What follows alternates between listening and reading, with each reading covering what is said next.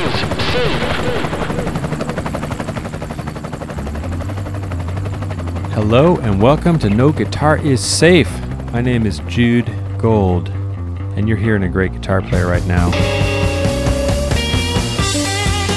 That, my friends, is Josh Smith. Fantastic blues player. Of course, he does so much more than play blues.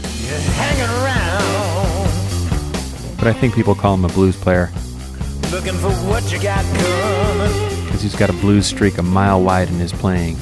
You can't seem, And he sings like a blues singer. can't seem to get it through your mind. Love this stuff. This album is called Over Your Head. It's his new album. You'll get yours, A lot of great guests on there Joe Bonamassa, Charlie Musselwhite. Even his buddy Kirk Fletcher. Here's Josh and Kirk having a wah wah war.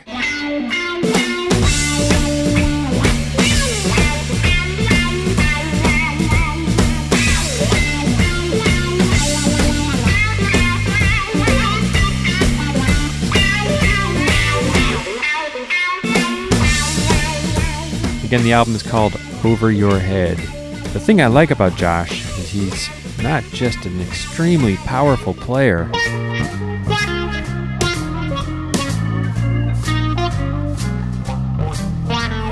You're looking up, baby. Scanning the skies. not just a guy who plays thing, notes that you can really feel, but he's also kind of a great combination of old soul and new school. Till you let down your guard. Like he plays those notes and those riffs and those grooves like an old blues guy.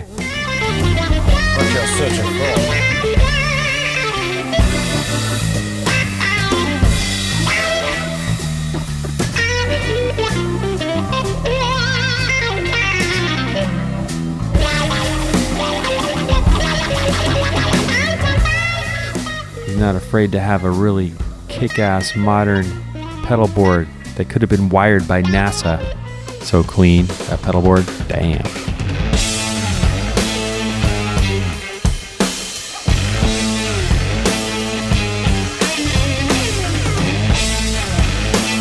Of course, we do talk about that pedal board, so I have to post some pictures for you. So if you head to the Facebook page, no Guitar is Safe. You'll see a picture of this pedal board that we're uh, diving deep into in a few different places.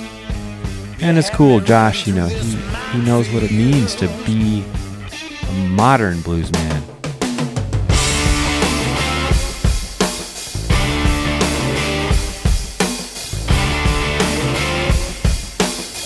Which means he does sessions for people, which means he built a studio in his in his backyard from the dirt up if you've ever fantasized or had serious plans of maybe building your own studio, well, we're going to find out from Josh exactly what it takes. He's backed a lot of people. He plays with Raphael Saadiq. And they, in fact, backed up Mick Jagger at the Grammys. Wonder what that was like.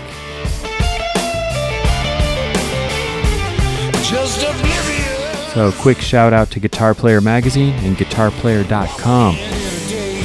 They support this podcast in a big way, and I really appreciate that. Been the same damn thing. So, let's go. Let's hop in the copter. Head just across town, just over the hill, to Josh's lair. Down the line. Gets for you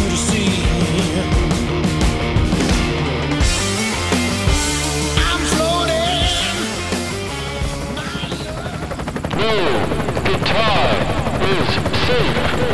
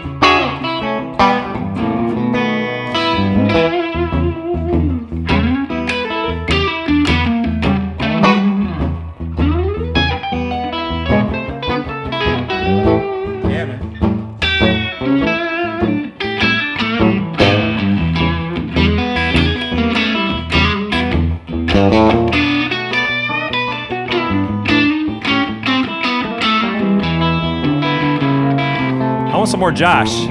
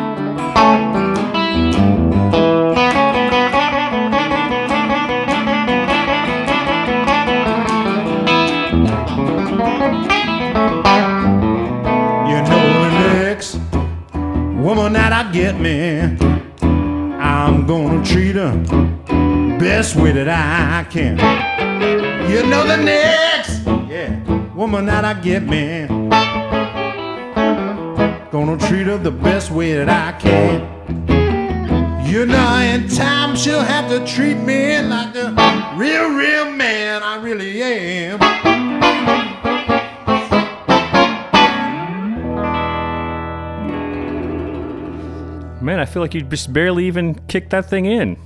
I don't, we're just, you're holding back already.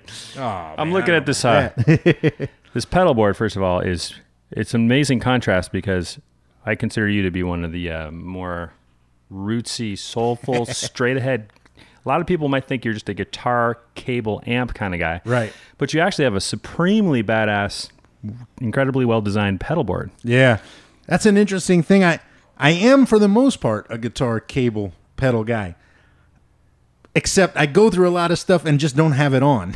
you know, like exactly. I, I normally use one pedal. I would say ninety five percent of the time, but I like to have them there in case I want them. you I know. If anyone's just listening right now, you probably just wouldn't even know there was a pedal board there. But you've got Oh, yeah. one, two, three, four, five, six, seven, eight, nine, ten pedals.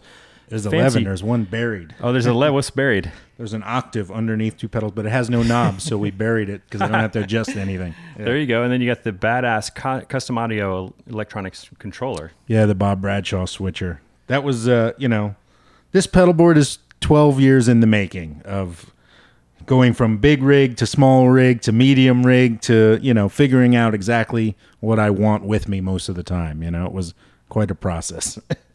You started off with, I mean, this one's, you know, I would call qualify this as a large pedal board, but you were This saying that you started off with an even larger situation from Bob. yeah, well, this pedal board is large, but it's 50 pounds on the dot in the road case, so I can fly with it without paying overages. Right. But yeah, when I moved to, to LA, I guess now 13 years ago, I had only at that time done my own music. So I had, you know, a small pedal board and my amps. I all I cared about was my sound, you know. And I came here to kind of stop doing that. So I had to put together a rig that would work for sessions, for sideman stuff. And, you know, as a kid who grew up flipping through guitar player every month and I still have my subscription, you know, it's uh, certainly not the longest running, but I've got uh, probably a 30 year subscription, you know, at this point. And Wow. you know, yeah, I mean, I've had it, I, I begged my parents for that subscription and I've never let it lapse, you know, and it's like, you know, I flipped through those magazines and it was, I would see just you know, there was a name that always came up: Bob Bradshaw. Eddie Van Halen had Bob Bradshaw, you know, and The Edge had Bob Bradshaw, and Steve Lukather and Mike Landau, and it was like, okay, when I moved to LA, I'm going to go meet Bob Bradshaw. So that was one of the first things I did when I moved here was go find him. I actually one of the first gigs I had when I moved here, I had a flight gig, and it was the first time I had tried to fly with like my old school childhood pedal board, and it got trashed. So I knew I had to get something worked quick. So I called Bob. I said, "Hey, uh, I just moved to town, and my pedal board just got destroyed. Can I come over and you could check it out?" And I did. And within five minutes, it was like, "Yeah, this. Let's just throw this away and start from scratch." And he Wow. built me a. Ended up not a huge rack, you know, compared to the '80s rack, but it was a decent sized rack with a nice switcher and the controller and the most bulletproof piece of gear I ever had. And besides the convenience of being able to make presets and you know control things so easily on the fly on tours, which is brilliant. The best part that doesn't get talked about the most about him is that when no pedals are on, it's like you're plugged straight into your amp. Yeah. Yeah, he just tunes those things and you know, he puts buffers in like this thing I don't even have a buffer going. I have a switchable buffer, but right now I don't even use it because it sounds so good without the buffer. Amazing. Yeah, and that's the biggest benefit of the loop system is when nothing is on, it's like you're just plugged jack to jack straight into You're your amp. skipping all those You pedals. skip everything. Yeah. That's cool. And that was a rack system. Did it get cumbersome having that? Yeah, exactly. It was. I, I would take it to sessions. When I first moved here, I did a lot more sessions because more sessions existed then 13 years ago. And still, that's nothing compared to like when I talked to Landau and those guys. You know, even they're not doing sessions now like like they used to. But still, 13 years ago, I could count on a certain amount of sessions every year, and yeah. so I would carry that stuff around. I'd take it on the road if I had roadies to you know to help. But when that stuff started slowing down, it became I didn't want to carry this thing around myself all the time. So I went completely the other way and made a super small pedal board again with like five things on it. And I used that for like three, four years. Luckily, the gigs I was doing at the time, I didn't need a ton of sounds. And that was great for a while.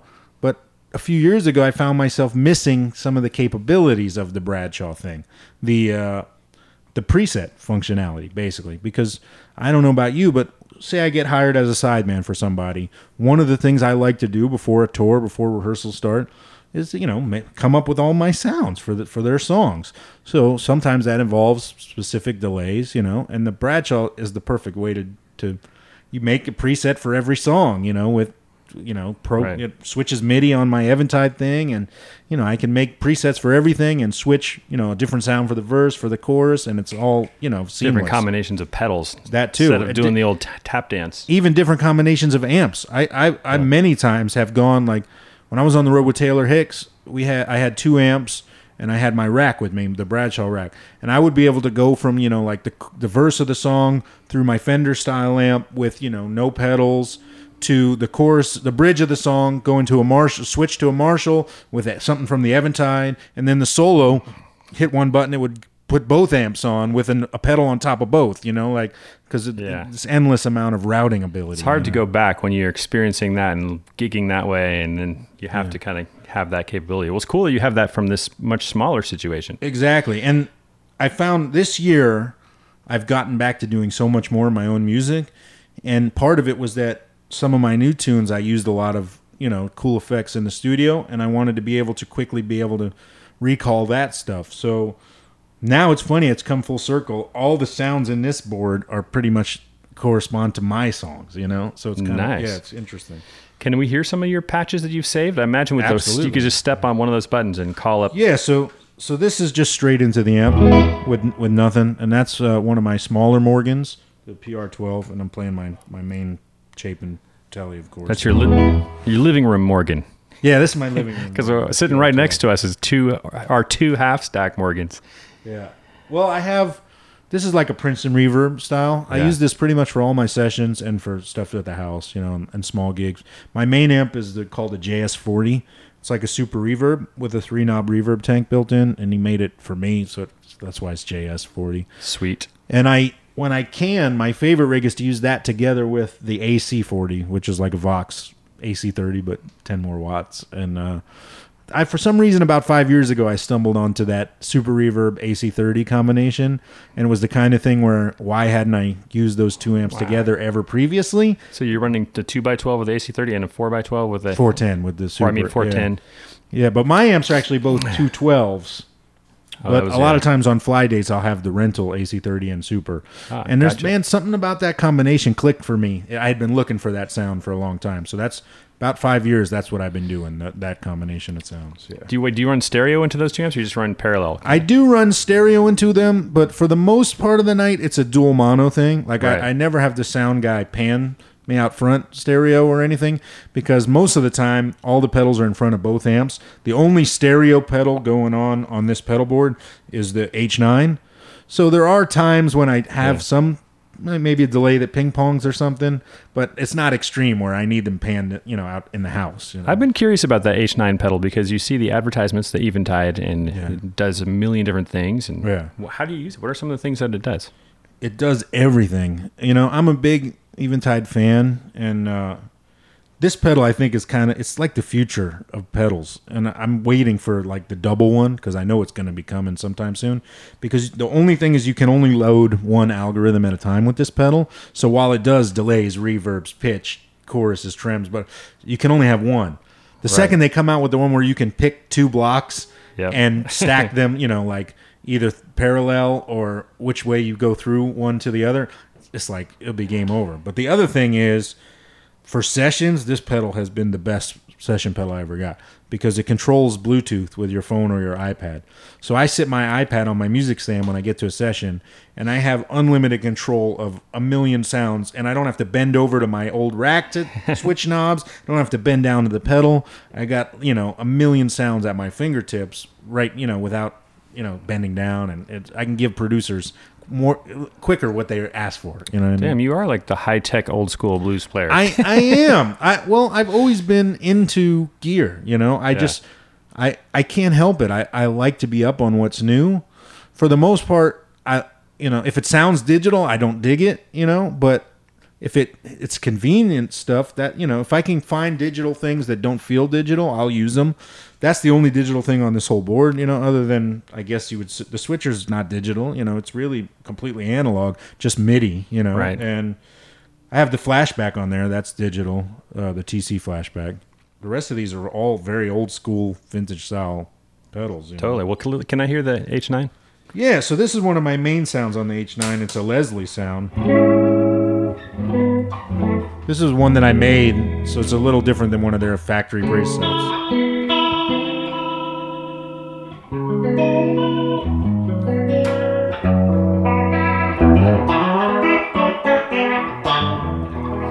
The cool thing about the H9 too is I had Bob make me a dedicated button for the H9 hot switch, and the hot switch can be assigned to be completely different things for every patch.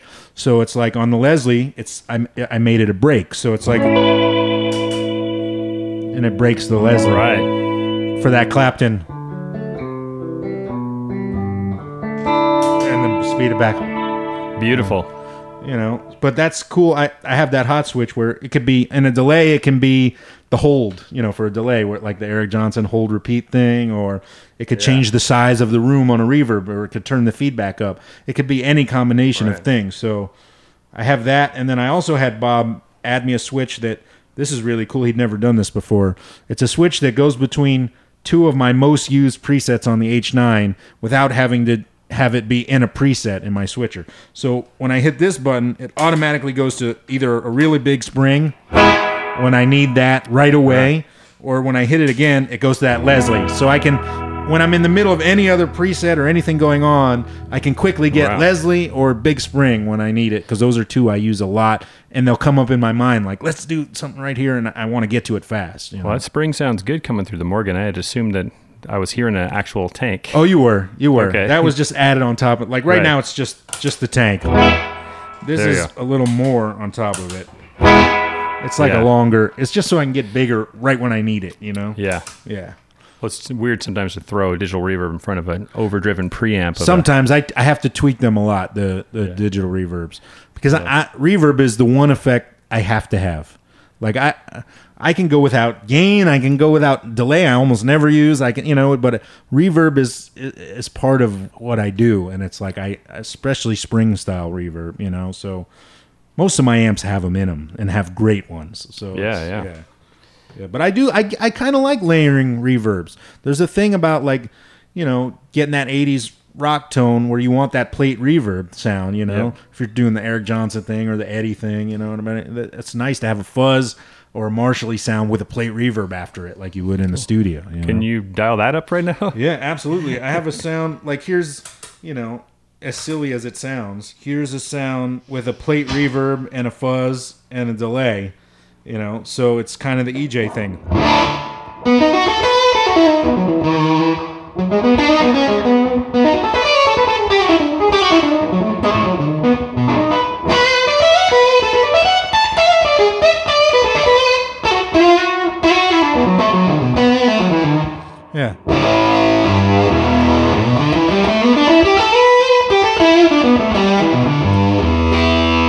That sounds great. Is that the third stone? What is that? That's the Burkos third stone fuzz, which is I've been on the quest. I have a real vintage uh, Germanium fuzz face, an original. It's worth a lot of money, but it sounds different every day, and it sounds different if I move it six inches on the floor. so Eric Johnson wasn't crazy when he talks about that stuff. Dude, you know what?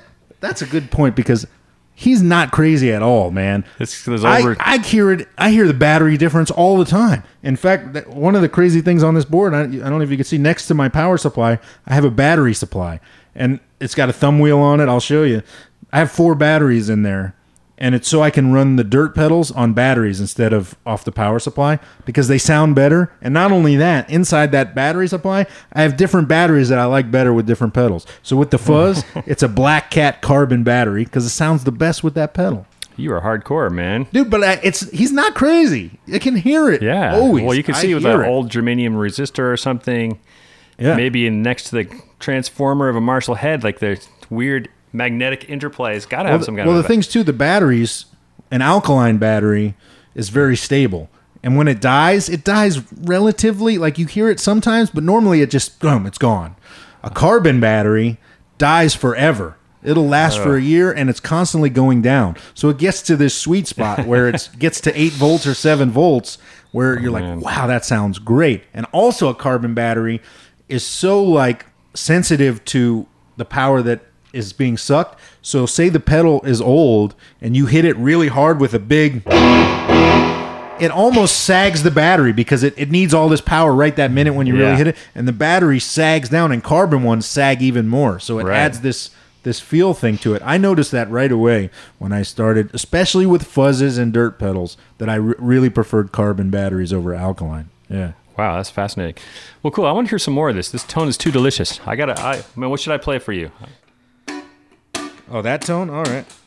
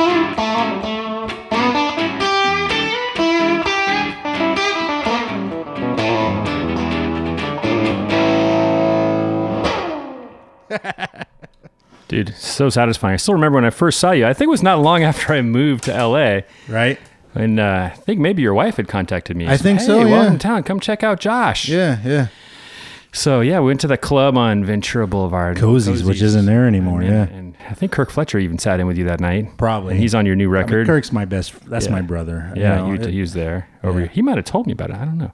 Anyway, yeah, you blew my mind. I was like, okay, Thanks, I got to hang with that cat someday. And you had the fat tone, like it was just something really bulletproof about the way you were playing. It was just like whatever you note you hit, it was strong. man. That's thank you for saying that, man. that's a t- you know, as silly as well, not as silly, but as you know, crazy as that sounds. That's been a, a huge like. You know, I used to. I- I wouldn't. I wouldn't say make lists, but I used to have goals. You know, and besides being, you know, ha- finding my own voice, which is always goal number one, and it's still goal number one. uh, You know, it's it's having authority in everything I do, and I've I've tried to you know follow this path of like, no matter how much new crap I learn on the guitar, how sophisticated it might be, how harmonically or impressive technically or whatever things because you know I'm like everybody else. I sit home and shed every day. You know, I'm I love this instrument. I love playing. It's my whole life. You know, so I'm learning new stuff all the time. But I'm trying to quickly assimilate it into my style and my goal is to always make whatever I play feel like, you know, the way that BB King feels to me when I hear him. And Nice. Albert King feels to me when I hear him. I want to play everything I play with as much conviction as those guys did. You It's know? a, yeah, it's a thing, man. It's, it's some people just have it. I, I, it's hard to describe, but it's almost like the note has a backbone to it, man. It's like that's it, the note is taking a stand for something. Yeah, I yeah. feel that with you're playing. you just want to. I I, I want to mean everything I play. yeah, yeah. So even if I play something fast or you know that that, you know those guys would have never played or something, I I want it to be because I really heard that right then. You know what I mean? And I could not play it because I I heard it and I it has to happen right there. You know? what was the first time that you ever grabbed something like that, where you heard it maybe from Albert King or BB King? You guys started so young. So young, man. I I started playing guitar when I was six. I Why? got the guitar when I was three.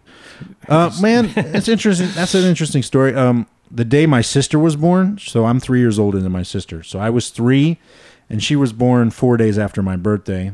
So I had just turned three, but my mom was, you know, hugely pregnant. So my birthday, my third birthday, I don't want to say it was overlooked, but it was like the baby was coming any day. You know, my Yeah. grandparents were in town. Everybody was ready for my sister, and I don't know. My dad, for some reason, the day that she was born, he came home. You know, they were still. My mom was still at the hospital. She was born, and I stayed at my house with my grandma. And my dad came home after she was born to tell me, you know, she's here, and we're gonna go in a little bit to see her.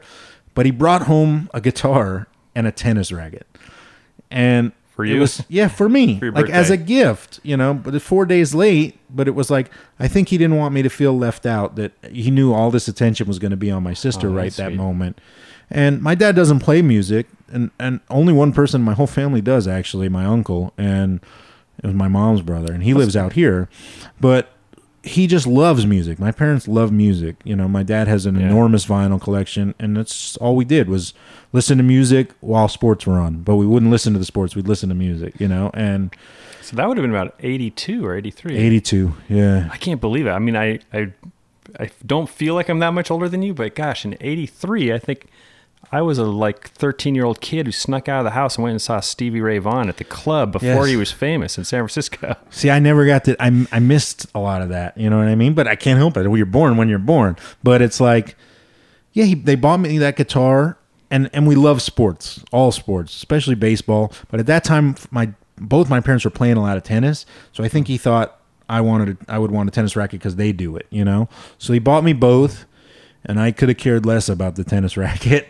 All I cared about from that moment on was guitar like and baseball. And i kind of played both growing like when i turned six i asked for guitar lessons. So they found me this uh well first they found me like one of those scam like a school where you sign up. Right. where so i took two lessons and within two lessons they were trying to sell my parents a strat and a new amp and i had a, a student acoustic guitar you know what i mean? So after that my parents asked some people for recommendations and they found this kid who had just graduated from um miami uh, as a jazz student. He was like 22 years old you know? And i i went to him for lessons for the first year probably. And cool. he pulled my parents aside. They like to tell the story. I can't remember it. But they say he pulled them aside after two lessons and said, you know, nothing about my playing, but that my time. They said, man, Josh's time is like way better than a lot of adults that I play with already. And they they didn't know what that meant because they're not musicians, you know. That's so important if we're talking about that thing of the note having that power. It's Yeah. time, and people don't realize how important time is. Man, I think I don't know about you, but I think great time is what separates the absolute greatest players of all time from the other great players. You know what I mean? Yeah, I think you're right. When you listen to Jimmy or man, you know what I was listening to the other day? The isolated guitar from uh, Beautiful Girls, Eddie. His time is freaking ridiculous. Is he's swinging like a motherfucker, Yeah. and and and and it's like the time is unreal. And man, that's what I listen to Scofield when he's soloing, the how behind the beat he is, but only when he wants to be. And it's like, man, that's that's what separates the absolute greatest guys from the good guys. You know, Totally. I'm not surprised that you were showing some good rhythm back then, because you pretty much started gigging when. I started gigging when I was twelve.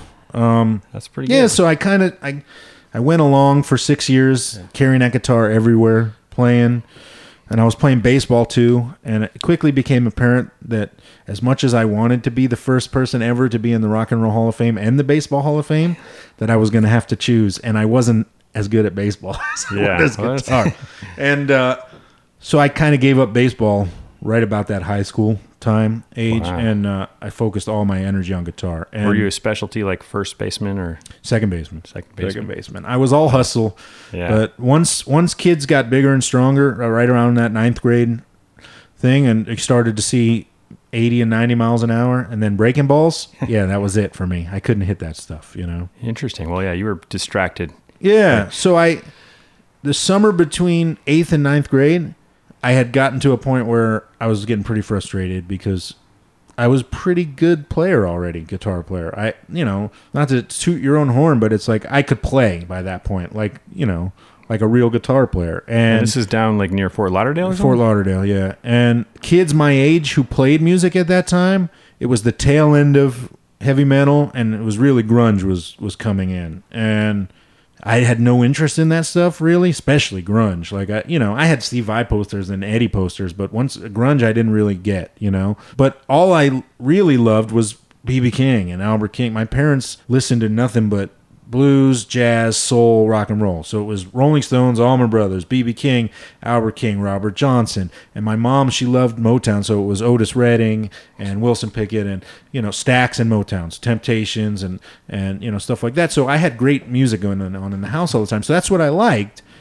And kids my age at my schools or at you know that I would meet out and about, they didn't like that. They didn't listen to that. It wasn't they didn't like it. They didn't know anything about it. They didn't listen to that music and I was proficient enough that I, I wanted to be playing with people other than just sitting in my room. And so the only option was kind of adults. Go go play with adults, you know. So my parents started taking me to these jams, you know, open jams and it was that changed my life for sure. What was like the first epiphany you had of like maybe studying a BB King or Albert Collins or somebody? Did any lick that you grabbed? Yeah, it was probably yeah, certainly BB King first. The slow blues lick, you know what I mean? It's uh, there's no that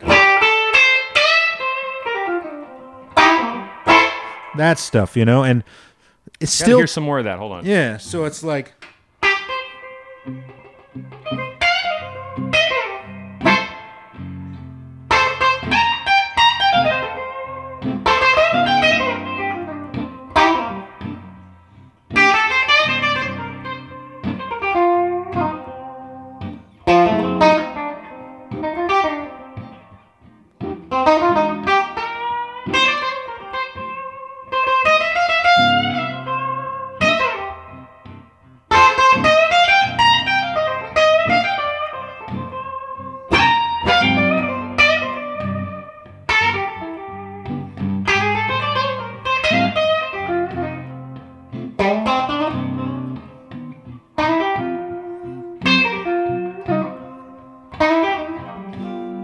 be you know, I heard that stuff I don't. And the second he played that that intro lick, to me to this day, it's like it's literally like like a cupid arrow or a, a gunshot to my heart. It's like bam. I feel that stuff instantly. It makes the hair stand up on my arms. You know, You named your kid after that stuff. I named my kid after that stuff. Yeah, I didn't sis- even realize Riley was BB King's first name. Yeah, his his real name was Riley B. King. Uh, I don't I don't know what the B stands for with BB. I never knew because in BB it's Blues Boy, but Right. his real middle name starts with a B as well. But I don't know what It's it a is. mystery. So when my son was born, I wanted to name him Riley, and my grandfather on my mother's side's name was Bertram, and he was an incredible man. So I wanted to honor him as well. So my son's name is Riley B. Smith. Badass. Yeah. Yeah, but So- I I heard that stuff and it just nothing to this day, nothing strikes me as that it, nothing makes me that as emotional as that music, you know. The way Albert King lays into stuff, the way BB Yeah. makes you feel, you know, it's it's still my favorite thing to this day is to kick off a, a shuffle or a slow oh, blues yeah. and just lay into that and just just not even just shut my brain off and go where where I'm feeling, you know, and try to that's an interesting thing about being an improviser. It's how do you explain, you know, you're trying to make a room full of people, most who don't play any instrument, connect with what you're playing on an on an instrument, you know, without opening your mouth a lot of the times. Although I sing as well, it's like that's a man. It's such a weird that that happens is amazing. You know what I mean? To Yeah. be able to convey emotion just that way. You know, Yeah, it's amazing. Guitar is pretty good for that in the right hands. So it you know it's other than I would say saxophone or something like that. Yeah, I don't know how you can find a more expressive instrument than the guitar. You know what I mean? As much as you can be incredibly soulful on a piano or a organ or whatever, it's still not the same. You know what I mean? Your Yeah. fingers aren't on the piano strings. You know what I mean? It's like yeah, there's a strangling factor to the guitar. You're almost like just the way you're talking about, like almost torturing that battery earlier. You're, we're almost kind of torturing these things a little bit, you know. Absolutely. You're and you learn over the years, you know, how to do it even further, how to where to lighten up, where to dig in, how to twist this Yeah. note just that way to get that, you know, emotional response, you know. So, what kind of tunes were you playing when you started going to these adult jams? Were you um, mostly blues jams? or- Mostly blues jams. It would be, you know, you would you'd, you'd show up, you'd sign the sign in list, and you normally get to play for two songs, and you'd get thrown together. There would be a house band. It's like it is now. There'd be a house band, and you, but then you'd get thrown up with you know random guys, and I didn't know anything about playing, you know, with adults. So the second I I you know, one of the first songs I probably played had to be, you know, Sweet Home Chicago or Kansas City or Mustang Sally, stuff like that. You know, messing with the kid, you know, standard blues standards. And but man, I got up on stage the first time. It was at this legendary club called the Musicians Exchange, which is ended up being like the club where I spent all my free time and saw many great things and sat in with a lot of guys. And I got up on the stage and we kicked off the song and I'm playing rhythm, playing rhythm, and it's my turn to take a solo, and I take a solo. And the jam at this club was well attended because it was a well-known club, and every Monday night was their Bluesberry jam. And uh, I started my solo, and probably within four bars, the whole room was like clapping and freaking out, bec- mostly because I was four feet tall. And I had on Yeah. a Yankee baseball cap. I was a little kid with long hair, you know, I, and the guitar was bigger than me, you know. And but man, the second people like started clapping for what I was playing on guitar, I could never go back. Like that was absolutely the moment where I knew this is all I will do for the rest of my life. You know? Yeah, Wow. for sure. So then you started you formed your own bands in high school and stuff. Well, or- I kept I started branching, going to more as many jams as I could. And one of the jams at another club, a, a friend, not a friend, but a guy who saw me play at the first jam, and he just was a blues fan, not a musician. He said, "You should go to this other club called Club M on a Thursday night. Uh, they let you play longer." And I was like, "Oh, well, that sounds great." Cool. So I asked my parents, could we go there? And granted, so keep in mind, this was the summer between eighth and ninth grade. So I wasn't going out on Monday and Thursday nights during school. It was summer break. Uh, I was 12. And so they took me this other jam on a Thursday night, and a band called the Rhino Cats hosted this jam. And, you know, three adults. It was guitar, Yeah. bass, and drums. The guitar player played keyboards as well. And they were man, at the time I didn't realize this, but they were really great musicians, you know, and so I started going every week to that jam. And same reaction, I got that reaction everywhere because I could I could play and I was a kid, you know, so it was a novelty and whatever. But so those guys, the Rhino Cats, they started noticing that people started coming on Thursdays to see me play. You know, I started having fans, and Nice. they asked me and my parents how would I feel about like playing real gigs with them, just you know, booking gigs where I play with them all night. And, you know, I think they they realized that hey, maybe we promote that we have a 12 year old, 13 year old guy playing with us. We can book some more local gigs and maybe get some better crowds and things like that. You told them as long as you guys share the drink tickets with Yeah, me. yeah, right? exactly. So I was like, heck yeah, heck yeah, I'm into that. My parents were like a little ambivalent because the summer was coming to an end, so we knew it would be like I could only play on the weekends kind of thing.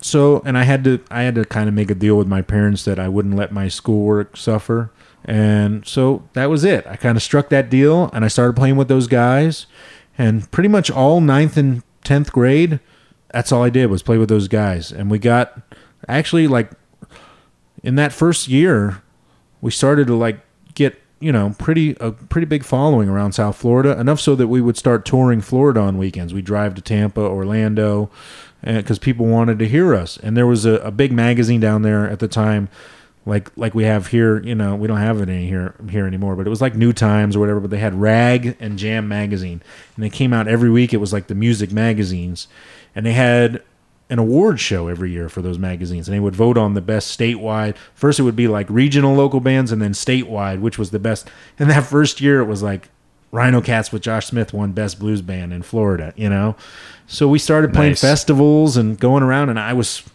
i couldn't have been i was like so thrilled you know i was playing a lot and the, the $75 i would make from those gigs or $100 i would stick it in an envelope first thing i did was bought a strat you know and i was like i'd want i never had a, a real strat Well, what were you gigging on before you had that? okay, so yeah, let's. This is a good story. I had my first acoustic, then I had a bigger acoustic as I aged. I got a, a fake Strat, like a three quarter size. That was my first electric. That's And the one you were playing, or was that before you started playing bars? That was before. This is like when I'm nine Right. years old. So then, when I was 11 or 12, before right before I started going to jams, an interesting thing happened. Derek Trucks also is from Florida, Sure. but he's from northern Florida, from Jacksonville. yeah, I've heard of him. and I yeah I started hearing about this kid Derek Trucks and he was coming to South Florida to play a gig. So I, I my parents were like we should go see him. That's what you want to do you know? And he's playing he's playing gigs. Maybe you could do it too. So we went to see him play. Blew my mind you know? And we became friends. And so we started What was he running? That when I saw him, he had like he two already supers. had the SG back then. It was a super with those same pile driver speakers in there, the car audio speakers. And so this is, we went to see him play, and then a couple months later, he was coming back down to South Florida again, and we had met. So he was playing a place two nights in a row, Friday and Saturday. So we went back on the Friday, and him and I hung the whole night, you know, on his breaks and all that, because I was the only other kid in the room, you know. How, were you, are you guys about the same age? Or? We're the same age, yeah. Yeah. And um, I asked, like, I knew he was playing the next night, so I was like, I was like to my dad, I'm gonna ask him if he wants to have a sleepover. so I was like, Hey, you want to sleep over at my house tonight, and we'll bring you back to the gig tomorrow? And his dad was with him, and his dad was like, asked Derek, "Are you cool with that?" And he's like, "Yeah." So Derek slept over at my house. We stayed up till like five in the morning, like listening to music and playing guitar, and uh, went back to his gig the next night. But so at the time he was playing an SG, so that made a big impression on me because all I had was I had I had that three quarter scale guitar, and then the, the music store I was hanging out by my house had nothing but '80s guitars. So the first real electric I had bought was a Charvette, not even a Charvel, Ha. a cheap Charvette with a Floyd on it, red with black crackle finish. Nice. Still have it. It's at my parents' house. And um, but when I saw Derek with that SG, I realized, yeah, this Charvette is not what I'm supposed to be playing. Like I need a more vintagey style guitar. But I didn't know what vintage was at the time. You know what I mean? I just knew guitars was a guitar. So we went through the classifieds after I had hung with Derek, and I found a '67 SG for two hundred and fifty dollars. And I Damn. forced my parents to buy it for me. I wish I had a time machine. Yeah. it's a good price. Yeah, I know. it was it was a mutt. In retrospect, like at the time, to me, it was just this is 67 SG. It was trashed. The pickups were ripped out of it. The headstock had broken off. It was a it was a mutt guitar, you know. But I didn't know anything about that stuff. So I got that guitar. I played that for a while, and I was mostly playing that when I first started going to these jams. Were you playing slide too, or no, I never really played slide. it's an know? interesting thing. Some people gravitate towards slide. And Yeah. I'm- I love playing slide, but I'm is very. It's not my strength because I I just like having all my fingers involved.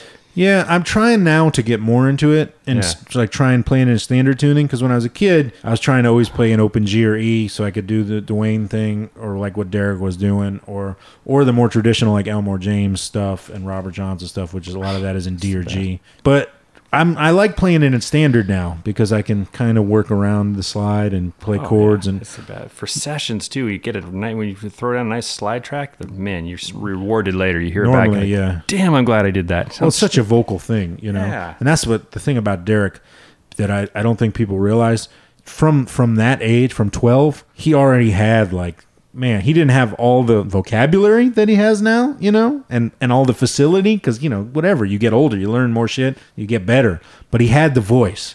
He already had that just unbelievable soul in his playing, and it was like that was it was a quite a big moment for me because it made me realize you know what this is not impossible i should be playing gigs with adults he was doing it you know what i mean like i should be doing that you know and wow. it was a big influence on me and sure enough a year later i started doing those gigs with those guys and there was a club called cheers in fort lauderdale that had two stages and it was open till four in the morning and it became almost like my we played there every friday for like two years the Rhino Cats. yeah, with the Rhino Cats. We played there every Friday. But Derek would come there once every two months and play the other stage. So we'd play, we each played four 45 minute sets back and forth until 4 a.m. And you're talking two 13 year old dudes. Wow. His band would play, my band would play. His band would play, my band. Four 45s alternating sets. But man, I was, I didn't know, but at the time I was, man, I was cutting my teeth. I was learning so much on ob, on the job training, which I tell kids now, now that I'm, you know, I'm 36, but now I'm not the youngest guy anymore. I get, there's all these kids now who c- come to me asking me questions. And it's like, that's my number one. I tell them on the job training, man, take every crappy gig you can get. I don't care if it's for free just play, play, play, play, play. I learned more playing with those adults in that first year than I ever learned from six years of guitar lessons. You know what I mean? Like, Yeah, yeah. You had your own adult backing band. yeah, and they were good. Like, I didn't know, I didn't know that. I didn't know jazz. I didn't know, you know. I just played. I was just tr- trying to play. But like the guitar player in that band, he was a very schooled musician. He played keyboards.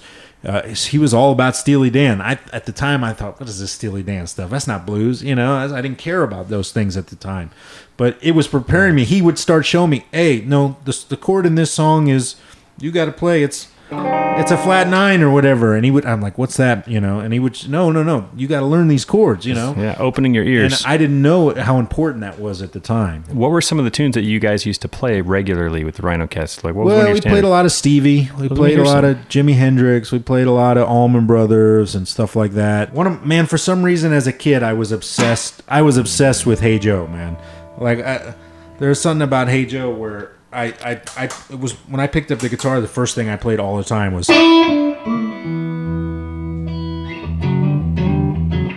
I was just obsessed with that sound. And then he had the live version where they play like It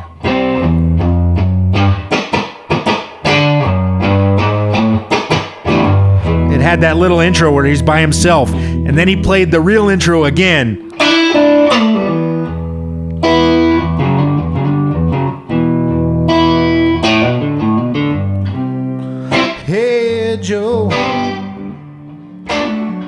Where you going with that gun in your hand?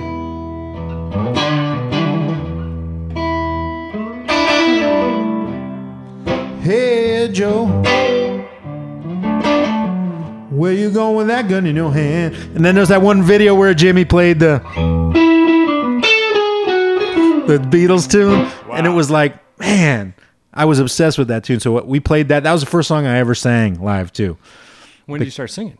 Thirteen. They used to, people used to start telling me if you're gonna do this seriously, you got to sing, man. And it was so painful at first because I, I hadn't even gone through puberty yet. You know what I mean? And it was like I was like a little kid s- trying to sing blues, like. But I I had to force myself. to I would sing one and two songs a night sometimes just to force myself to do it. Nice. But yeah, we'd play we'd play Stevie Hendrix, Allman Brothers, Lynyrd Skynyrd, and then you know Muddy Waters and BB King and Albert King, and man, I was just I was learning all this stuff on the fly. I still feel like I didn't get to hear your solo on that you know, song. Man, I used to man, you used to get the octave going, so I could do the Count used us to do off. The,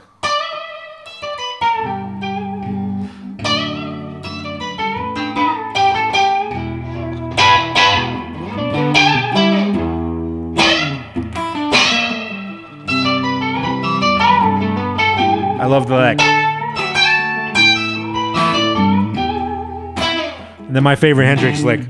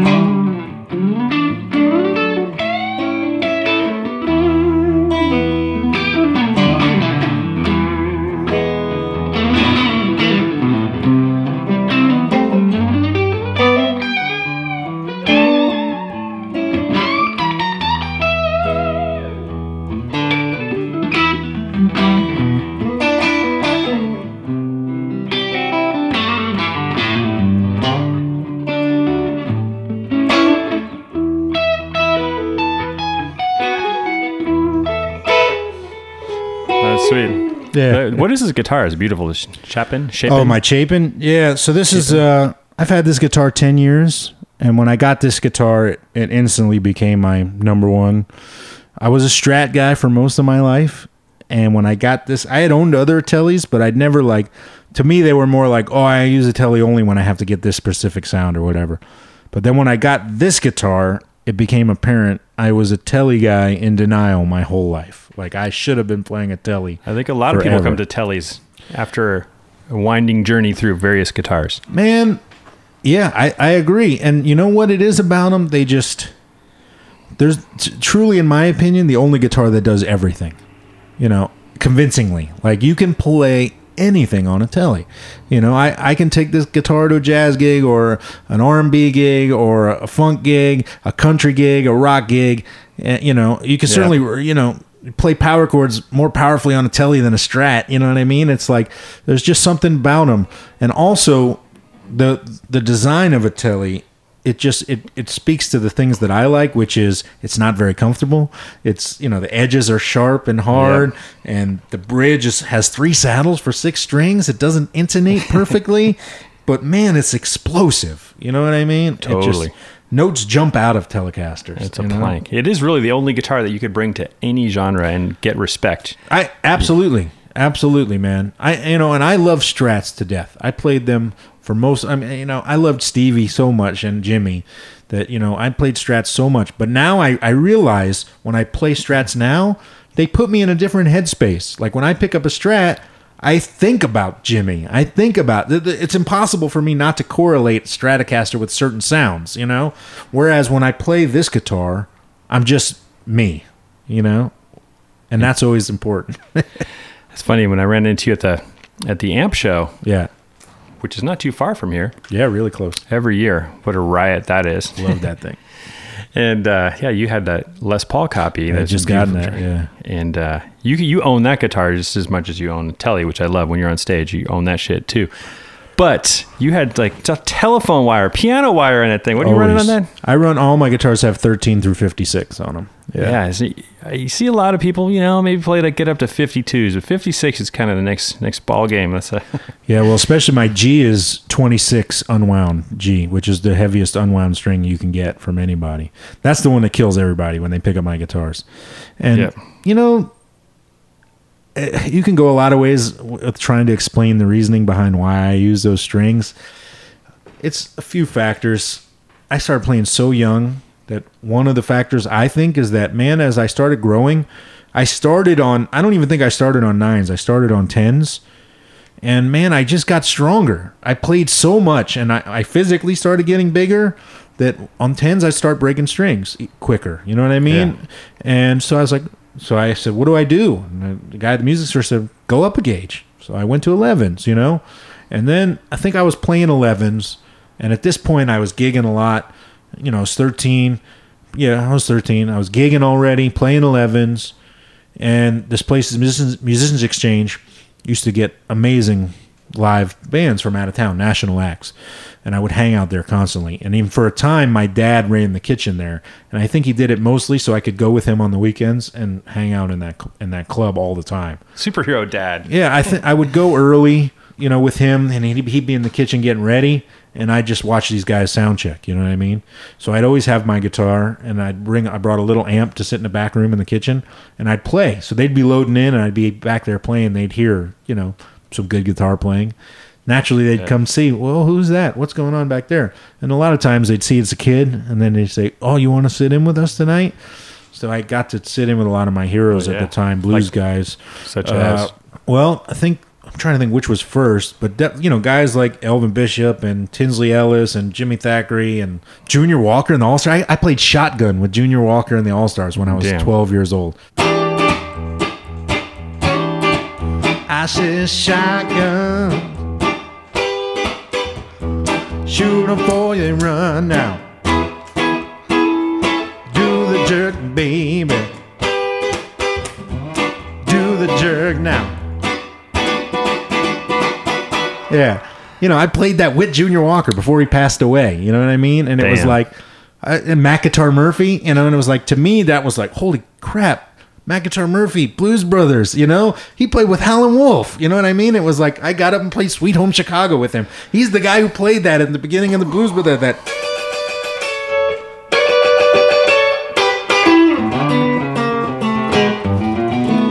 come on, you know what I mean? That's him, you know, and it's like. I he he let me and then I was a kid. I I wasn't naive. I knew they were letting me sit in because I was a kid, and people dug. The, the audience would would always be like, "Yay, look at that kid," you know. But man, I was just getting to do all this cool stuff, play with these guys, and so I would I would hang in that club. I forget what the beginning of this story was about. Going oh, the string, string gauge. gauges. Okay, so so I started sitting with these guys, and s- this one band came in from out of town. They weren't really a, a well-known band, but I was hanging out, and they heard me play. I forget that. Honestly, I forget what band it was, which is normally I'm really sharp on this stuff, but it was some band, whatever. And they asked if I wanted to sit in, but I didn't have my guitar with me for some reason. So the guitar player was like, "You can use my guitar." Of course, he neglected to mention that he had 13s on his vintage Strat. All I saw was a vintage Strat. I was excited. I'm going to play this dude's vintage Strat. They call me up. He hands me his guitar, and my fingers don't even move the strings. I was like, "What? What's going on here, man?" And he told me, "Oh, I'm I'm sorry. These are yeah, there's, there's 13s on here." I was like, "13s?" And I knew Stevie played 13s, but I'd never tried it. You know. That next day, I was like, I need to go to the music store and get a set of 13s because that's never happening to me again. No one's going to hand me a guitar and I can't play their guitar. So I did. I went out and I bought a pack of 13s and I put them on my guitar. I think my neck probably moved like this. I had no Yeah. idea what I was doing, you know. There, but- it went up to 56 too? I don't know if it went. It was the Hard whatever pre-made set of 13s I could find, which probably had a wound G, which I you know I didn't even Right. know. And but from that moment forward, I was like, I'm playing these strings, and then I started hearing the difference in sound with the strings. It's such a different sound, Yeah, and it was like, man, you know, people ask me all the time about, well, how do you get the Stevie sound, you know? And it's, man, if you don't put those strings on your guitar, you're not going to get that sound. Yeah, just- and if you don't use four amps turned up to that, push that much air, you're not going to get. Yeah, if you And if play a Strat with a tube screamer and a super reverb, you're going to sound similar. But you're not going to get that sound unless you're pushing that air and you're using no strings. That know? one dumble might help too. That and that's 150 watts. That's how much air he's pushing. You know what I mean? It's yeah, like he was a, when I saw him when I was 13, I was sitting right in front, and he was the first guy I saw that had the plexiglass in front of the amps. oh right, yeah. It was so loud, but it was good loud. Oh yeah, he, I mean, I never saw him live. When he passed in '90, I was you know 11 years old, 10 years old. I was 10. I hadn't turned 11 yet because my birthday's in October, and I knew who he was, you know, uh, and he had just they didn't do a family style tour, but I remember my dad buying family style because it had come out before he passed, and I dug family style. And I just started to kind of get into, you know, I was into blues, but I was more into into real like BB King at that time. I didn't know new blues any. I didn't know there was new blues really at that. I was ten years old, you know, and so I I regret. I think we could have seen him on the tour with Jeff Beck, and I we didn't, you know. You know, I saw that tour too, and that was phenomenal. And Jeff Beck was phenomenal. But I swear, man, the magic was that first tour right after. See, I was in the Bay Area, like I said. I think I maybe it was about to go into freshman year of high school, and the radio DJ is like, David Bowie's guitarist has a new solo release. We're gonna play it. I'm like, I was expecting because everything on the radio like then was like the Fixx, which I love, Yeah, yeah. or Oingo Boingo, the Police, Yeah. U2. It's like, and I thought it was gonna be like David Bowie kind of stuff. I love that jam. Dude, check this I out. I love that jam. As a completely unrelated, here's my Let's Dance preset. Wait, hold on. Let's do that together. One, two, three, four. Ba-da-dum, ba-dum. Da-da-dum.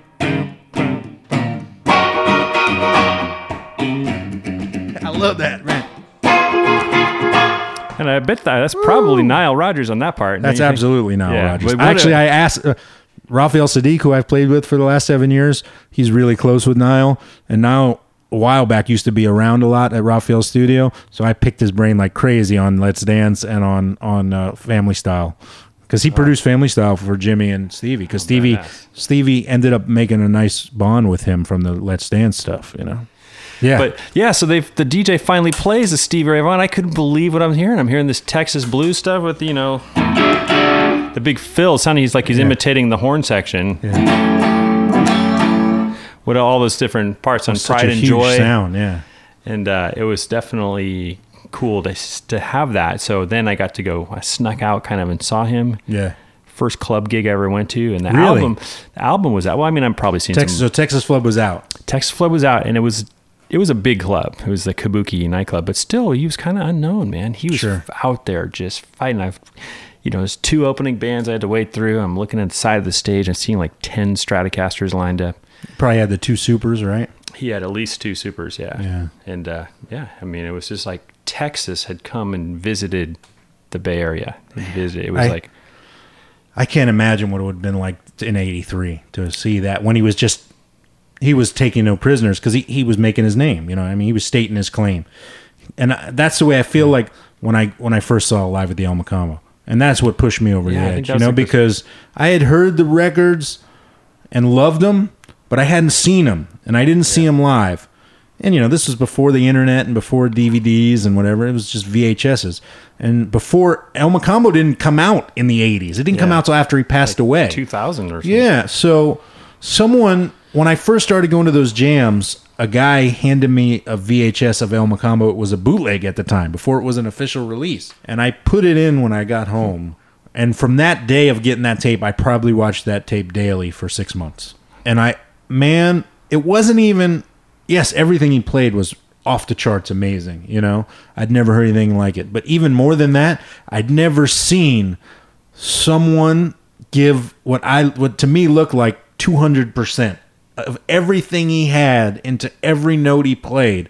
And he, he looked to me like he was just he- he, if he didn't get that shit out right Yeah. that moment, he would have exploded.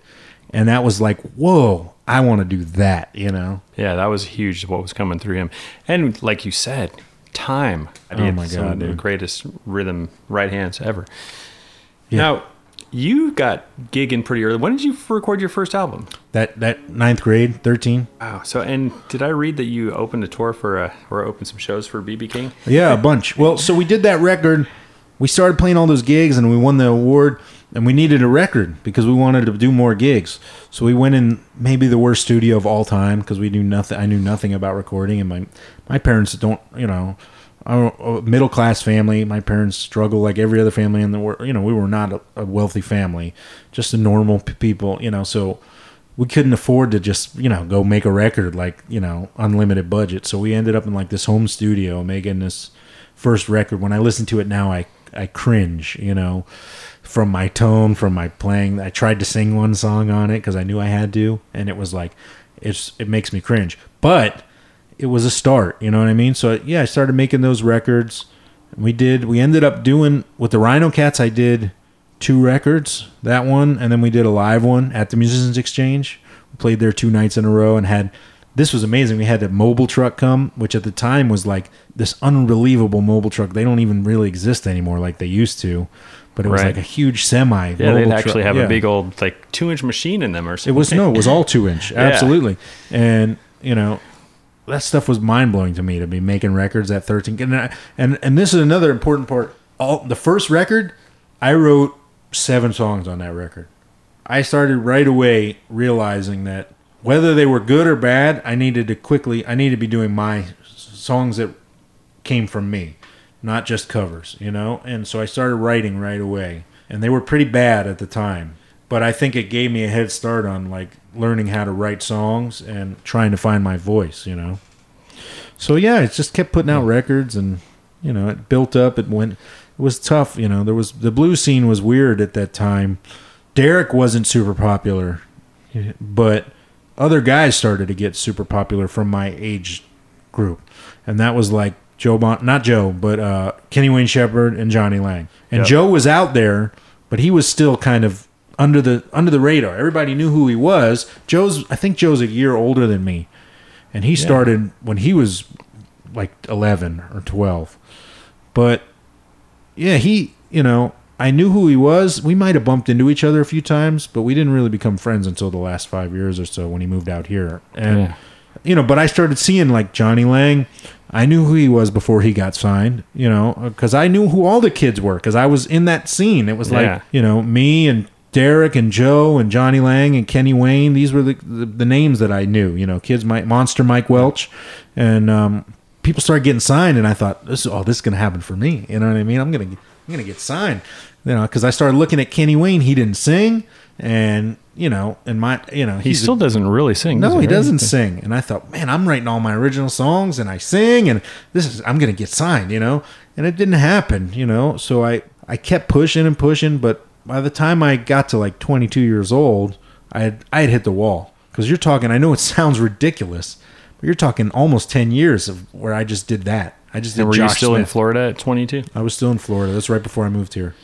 When did you do that BB King tour? I did that a couple years in a row, like when I was 16, probably 15 and 16 or 16 and 17. Okay, so tell me, what did you learn playing with BB King every night? a lot. It was, it was there was a, a booking a- back then. There were more specialized regional booking agents. Now it's just Live Nation everywhere. Not booking agents. I mean like promotion promoters. Yeah. So there was a company called Fantasma that promoted a lot of the southeast and and the southern region, and they liked me.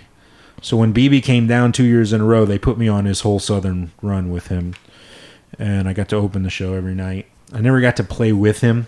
I wish that would have happened, but I got to be around him every day and uh, hear him every night.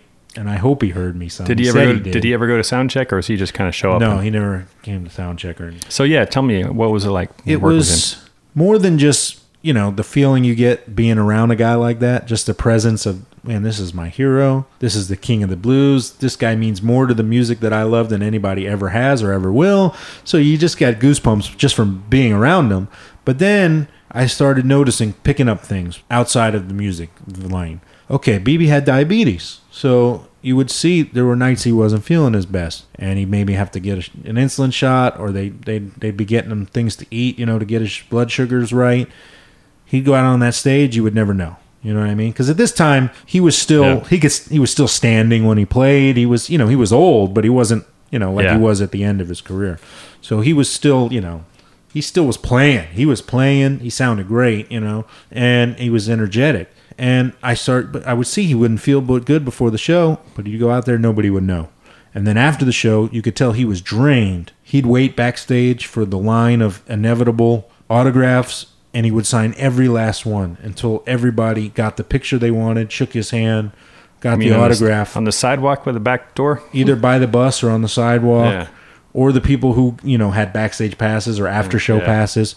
He was so incredibly gracious to everyone, and it was like, wow, this guy's the pinnacle of of, of my world, and look, he doesn't have to be that nice, and look how nice he is, Yeah. and that made a big impression on a 15 year old kid. you class know? act. That guy. you know and you know man i've found that now through you know geez 25 26 years in this doing this the very best the top level guys who have reached the level above reproach where you know they're the, they are the nicest. It's those me- medium guys who sometimes are the guys who have too much of a chip on their shoulder because they don't they don't get to that level they think they should have. And it and they get jaded fast. And those are the guys that get the reputations for being dicks and for being hard to work with and being divas. Those guys at the top most of the ones i met are super nice man. I agree. I agree. It's pretty hard to rise up if you're a total prick.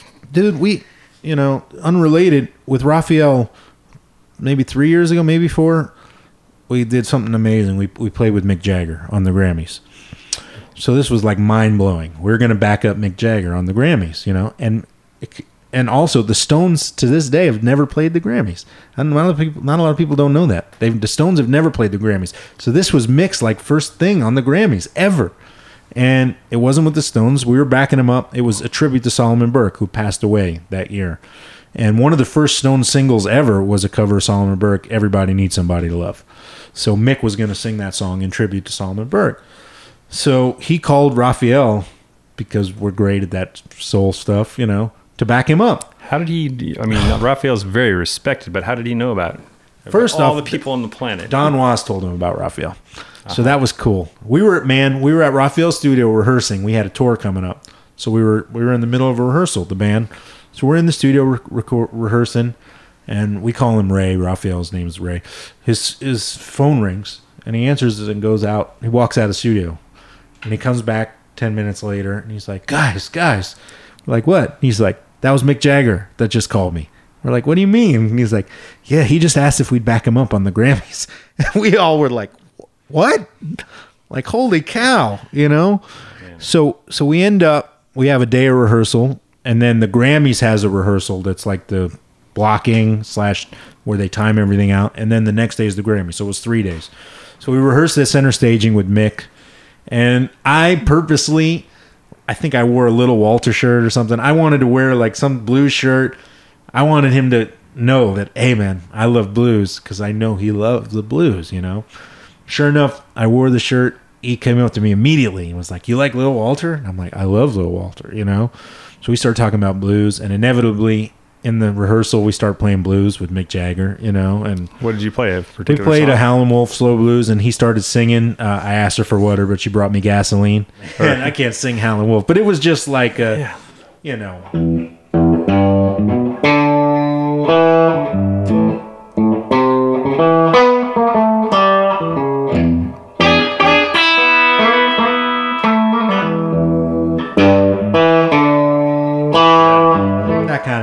he starts singing, "Ask for water." She brought me gasoline. The way Howlin' Wolf would try to sing it, and he played harp, you know, and it was such a cool moment. You know what I mean? Yeah. And he was so nice. And the one thing that struck me was too that, man, he still needed to be making music. He loved it so much.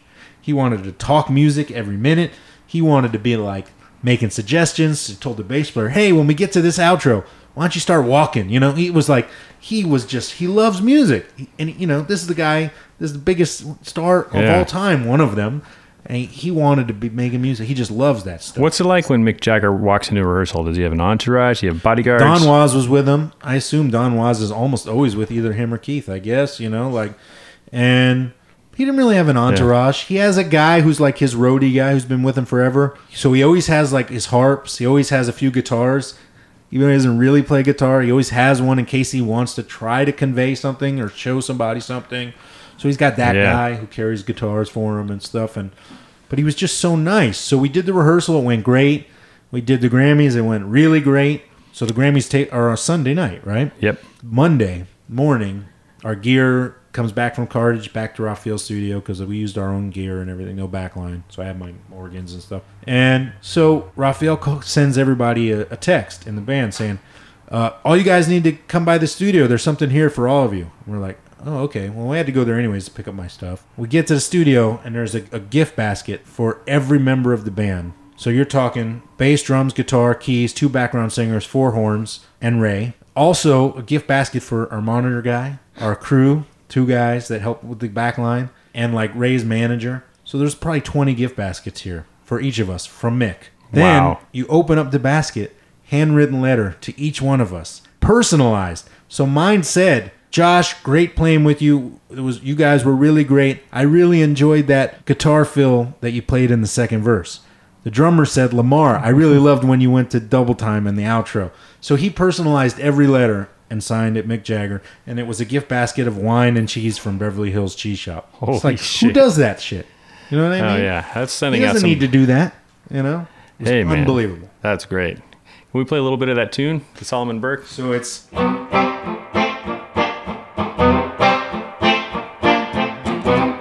everybody needs somebody to love. I can't sing like he likes sugar to kiss, sweetheart to miss. I need you, you, you. I need you, you. What, what was the fill that you played? I don't know. I might have played like.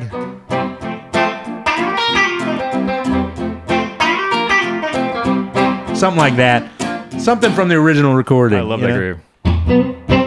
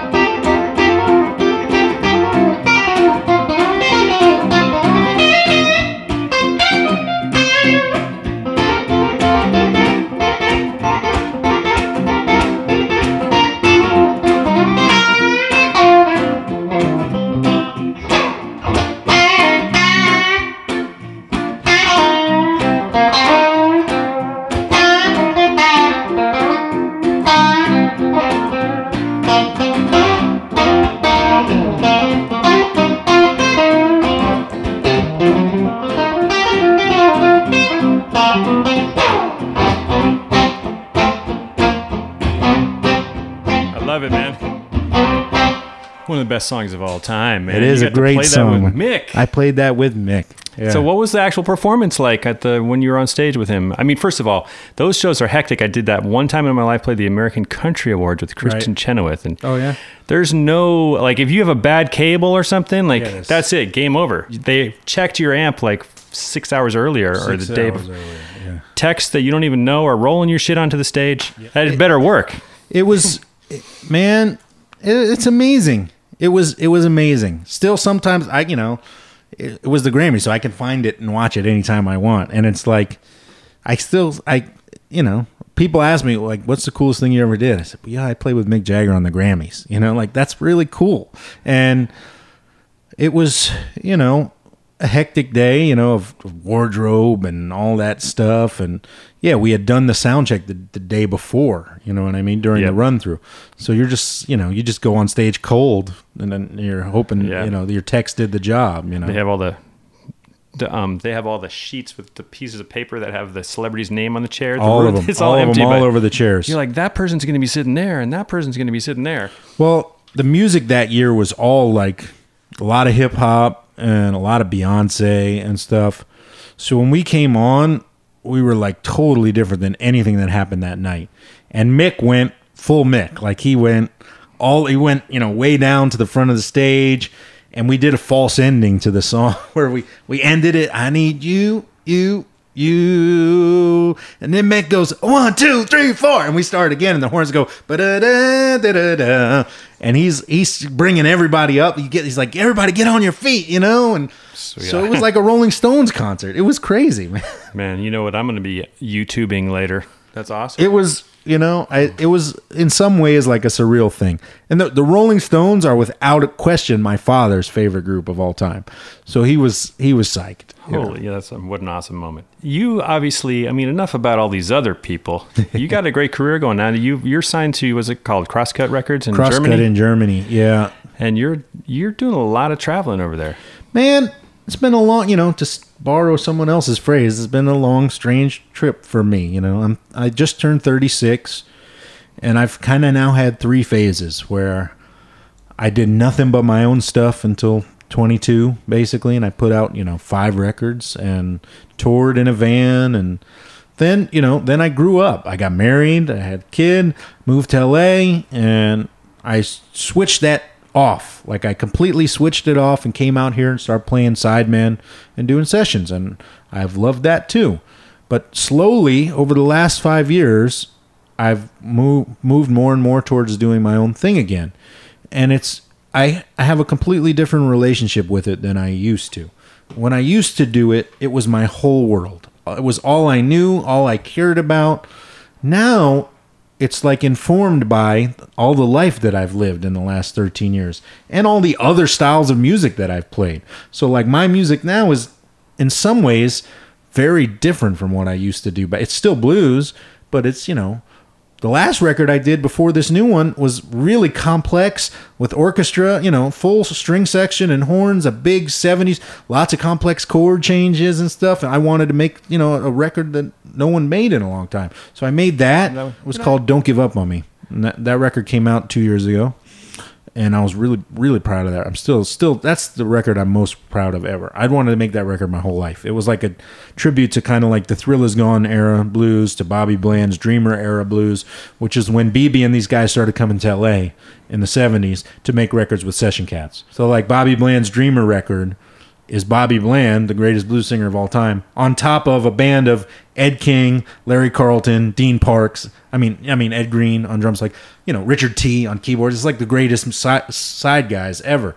And and it was like in some ways it was what I had become because I was this blues guy obsessed with blues, and then I came out here and I broadened my horizons and became tried to be a more you know versatile well-rounded guitar player. And when I started listening to those records again, I started realizing, wow, that's kind of what I do right now. I'm like, you know, I can sound like those session guys playing on a real blues project.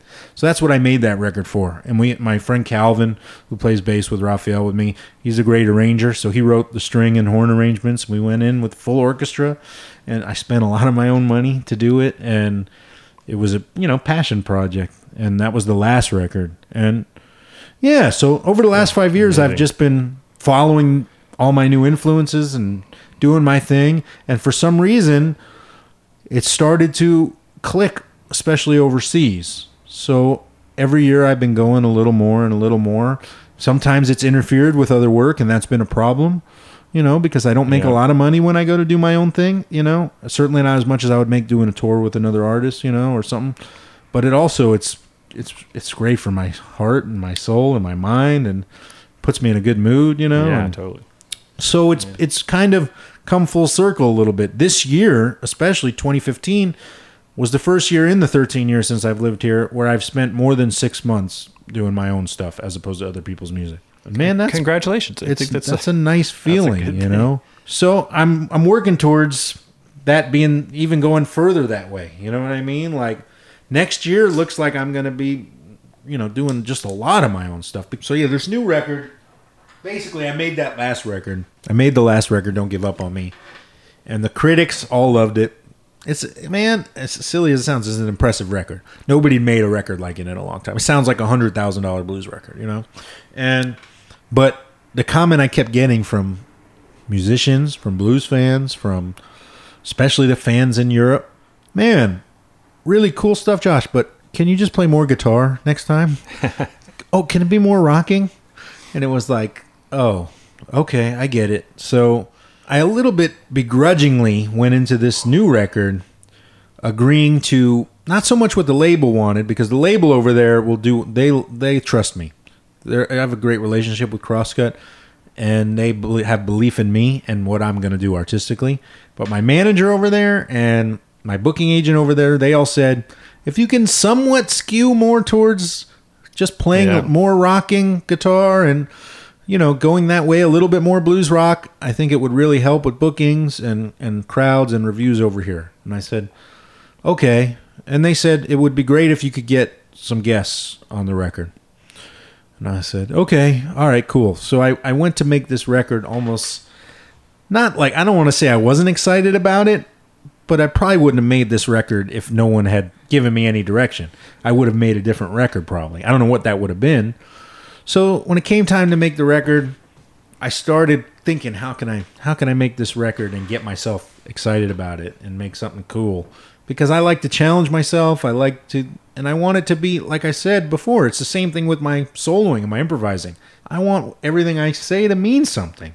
So it's like I want it to be honest. I don't want to just put together a record where I play as fast as I can on every song because guys just want to hear me shred. That's what I did, you know, when I was a kid. You know what I mean? It's like I'm beyond that as a player now. And the way I kind of found to make me myself happy with the record was I started writing the tunes, and you know, whatever. When you write tunes, they you become attached to them. So I started writing tunes that I become proud of, and I you know wrote a batch, threw away some, wrote another batch, and I found the tunes, and then I realized, okay, if I'm gonna do this record, I'm gonna track it completely live, everybody in the same room, bass player through an amp, no overdubs, not a single overdub.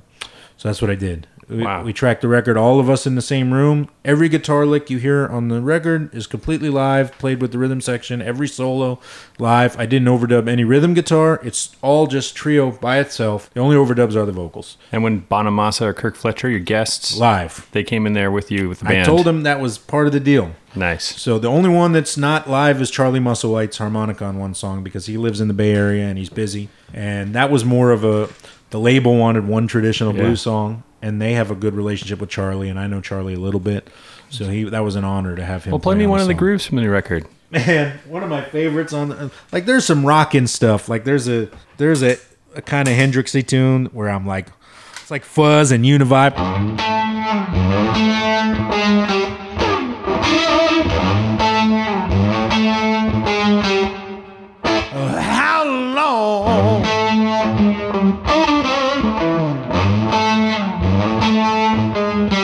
Had me running through this minefield, babe?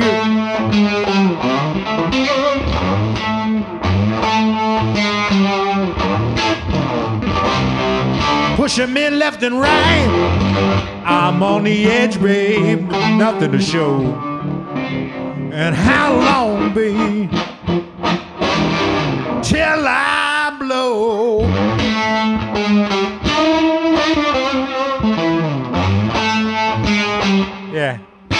So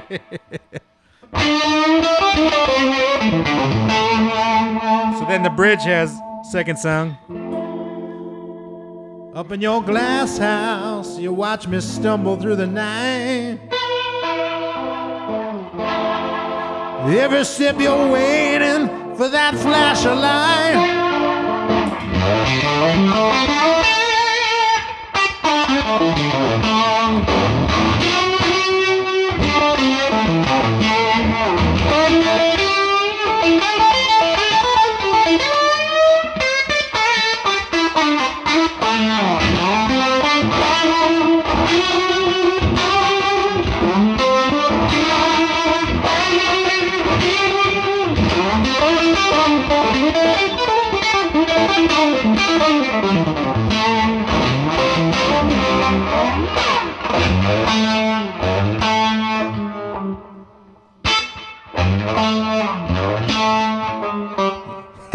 That's called How Long. So I had two sounds in that one. I had like the the regular. Then you'll see when I hit this one, it's How Long Bridge, and it's it's got the Les a different Leslie sound and a, a little bit different. So that's kind of how I program my tunes. I'll make a bank for each song, and then however many sounds I have in that song, it'll be like one, two, three. So like let's say bank four, still searching. That's just one sound. That's a really cool sound, actually. It's got the ring mod in the background. I like that. It's like fuzz, but with it's like dirt almost. Hear it? Yeah. But I like playing like beboppies.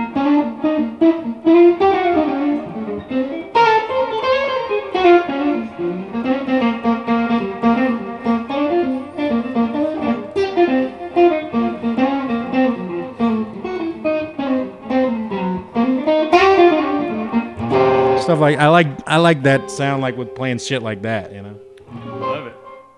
That's kind of how I use the pedal board on my tunes. It's like you know, verse, bridge, solo, sounds like that, you know. Man, if you're gonna track a record live, it's good to have a pedal board like that. Well, that's that's exactly what I did. I pr- I came I sa- I took a day before the re- the recording to get my sounds in order. That's kind of man. That's what we did. We set up all in the same room, and I worked on sounds. What we did was use the the, the setup day as rehearsal slash get sounds day. So basically, the engineer just placed mics. We were all. I was set. You know, I had like three amps. We had a, a little bit of a baffle, but not much.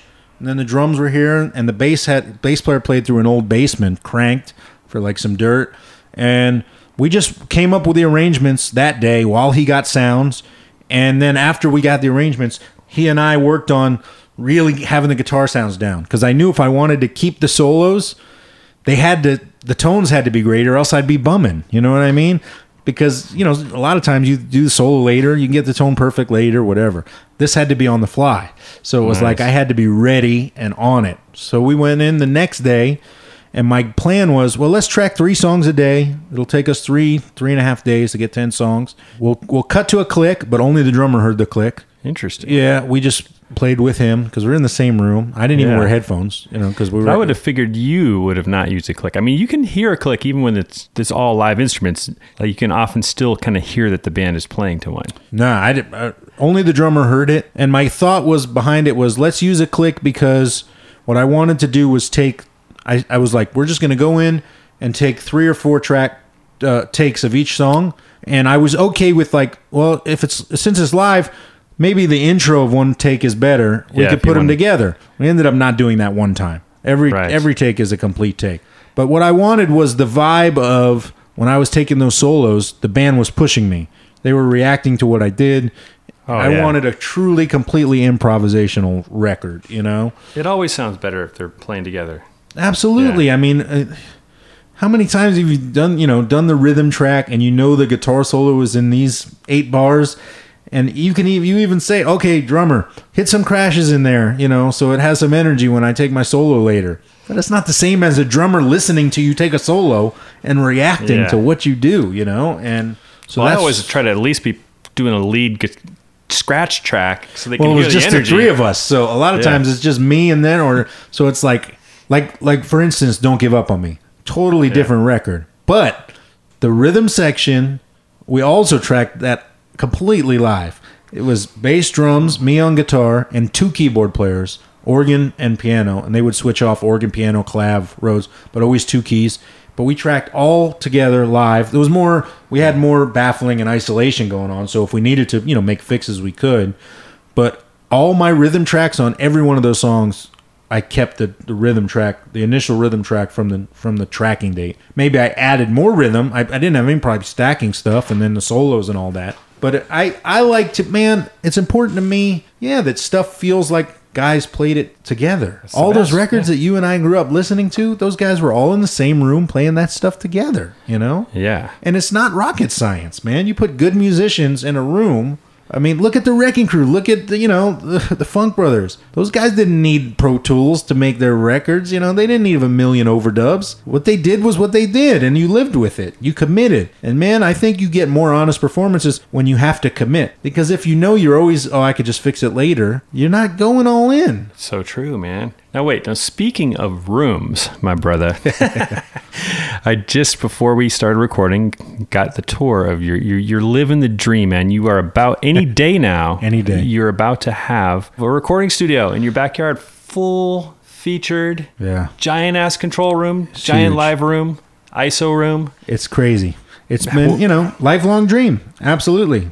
And I bought this house that I live in three years ago, and it was part of the plan. It had a big enough lot and a detached garage. It's been an unbelievable hard process. It's been two years of permits with the city and jumping through hoops and running out of money. But it's uh, the, the finish line is very close, and I have so much I want to do back there. Because man, Yeah. in the scheme of things, all this music, all this, the number one thing I enjoy the most about being a musician is improvising. I like being creative. That's why we do this. And man, I, I I I love being in the studio. I love being creative, you know? So it's like the benefits to having this studio, I can't even they oh, stack so high, I can't even tell you them all. I mean, there's so many things I want to accomplish, you know? Now, first of all, what advice would you have for someone who's maybe thinking, man, I'm, I'm going to do that in a couple of years. I'm going to build my own studio, starting with the shack in the back. go as slow as you can. Do everything right the first time as far as over design all of it. If you think you're going to have problems with neighbors and sound, you better not cut corners. You better build a room inside a room. You better build a studio the way that everybody has built studios for 60 years, you know? The there's a reason those studios sound the way they do. Do your homework and even though it's more expensive to not cut corners and to have two walls everywhere and you know this and that and use green glue between layers of drywall because it, it adds extra sound protection. What's that? green glue is this stuff that studios use. It goes between double layers of sheetrock. And over a course of 30 days it hardens and expands and it decouples every layer of sheetrock. It turns two layers of sheetrock into like four as far as how much sound it dampens. Interesting. it's, it's super expensive green glue. And i needed a tube and a half of it for every sheet of drywall. I have 160 sheets of drywall out there. It's a thousand square feet. So it's like that's why it's taken me two years to do this. Between permits between running out of money constantly. But do it right because when it's over you'll be so much happier if you're not looking back going man i wish i would have done this. And it's too late at that point. You know what i mean? Totally. But it's amazing man Have you done a lot of Have you done a lot of uh, producing and or engineering in the past already, or is this a Uh, producing, no, but it's something I really want to do. And since the last record, since Don't Give Up on Me, I've been asked a lot more by certain like blues people. How can I help them make a record like that? A bigger record, a more whatever, a more advanced blues record. You know, what I And you can actually do some of that stuff now, just like you were discussing how artists would fly in and use the local cats. You can put together put together a whole band, yeah.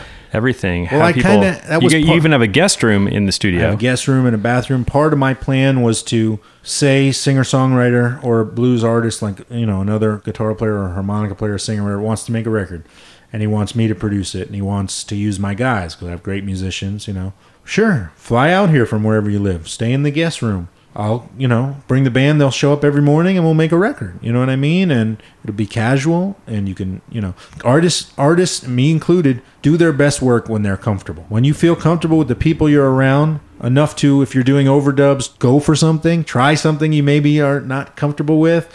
You know, whether it be singing and try to hit that high note, or playing and you try to play this idea that maybe you've never done it before, but it just sneaks out. If you're comfortable with the person, even if you fuck up, it doesn't matter. But you're going to go for more stuff, you know. So I would like to create that environment. That's part of the, the long term goal for the studio to produce other artists. Uh, my friend Leor, who has engineered my last five records. He's one of my best friends. He produces and, and mixes and engineers. And we've done records for some really cool artists at his studio. And it kind of helped me come up with some of my ideas for this, where he'll find an artist and it's kind of like that house band vibe. Me and my guys will go in and play for him on, on these artist records. And we contribute a lot to the arrangement, to the the sound of the record. We have a sound that we've cultivated, especially me and the rhythm section that plays with Raphael, the guys I play with the most, Lamar and Calvin. We just have we play together so much. We have a thing, you know, and I would like, you know, I want to cultivate that and bring it to other artists. Like we Wow. played for this guy.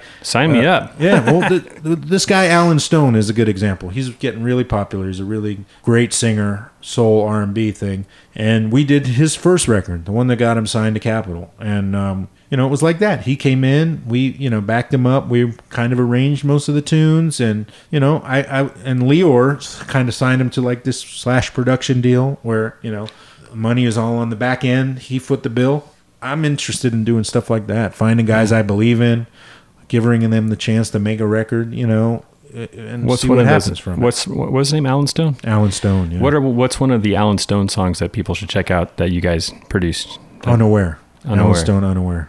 Yeah. Cool. I'll check that out myself. He's great. Allen's the real deal. So yeah, I think I'll be able to eventually get to where people will want to hire me to do that stuff, or people will want to just use the studio, you know, and I can hire the studio out. But also, I can do way more, you know, mail order sessions, which I get asked about a lot already. I can do way more gear type demos and videos, which I do already a decent amount, and I get asked about a ton. And I can make a lot of extraneous income from that, you know, which I need. And then I can do more. I've gotten into more like teaching stuff. I've done some instructional stuff for a few companies and like for Jam Track Central and stuff. And that stuff, man, it helps broaden my my fan base and it brings me mailbox money. And come on, dude. Ultimate man cave.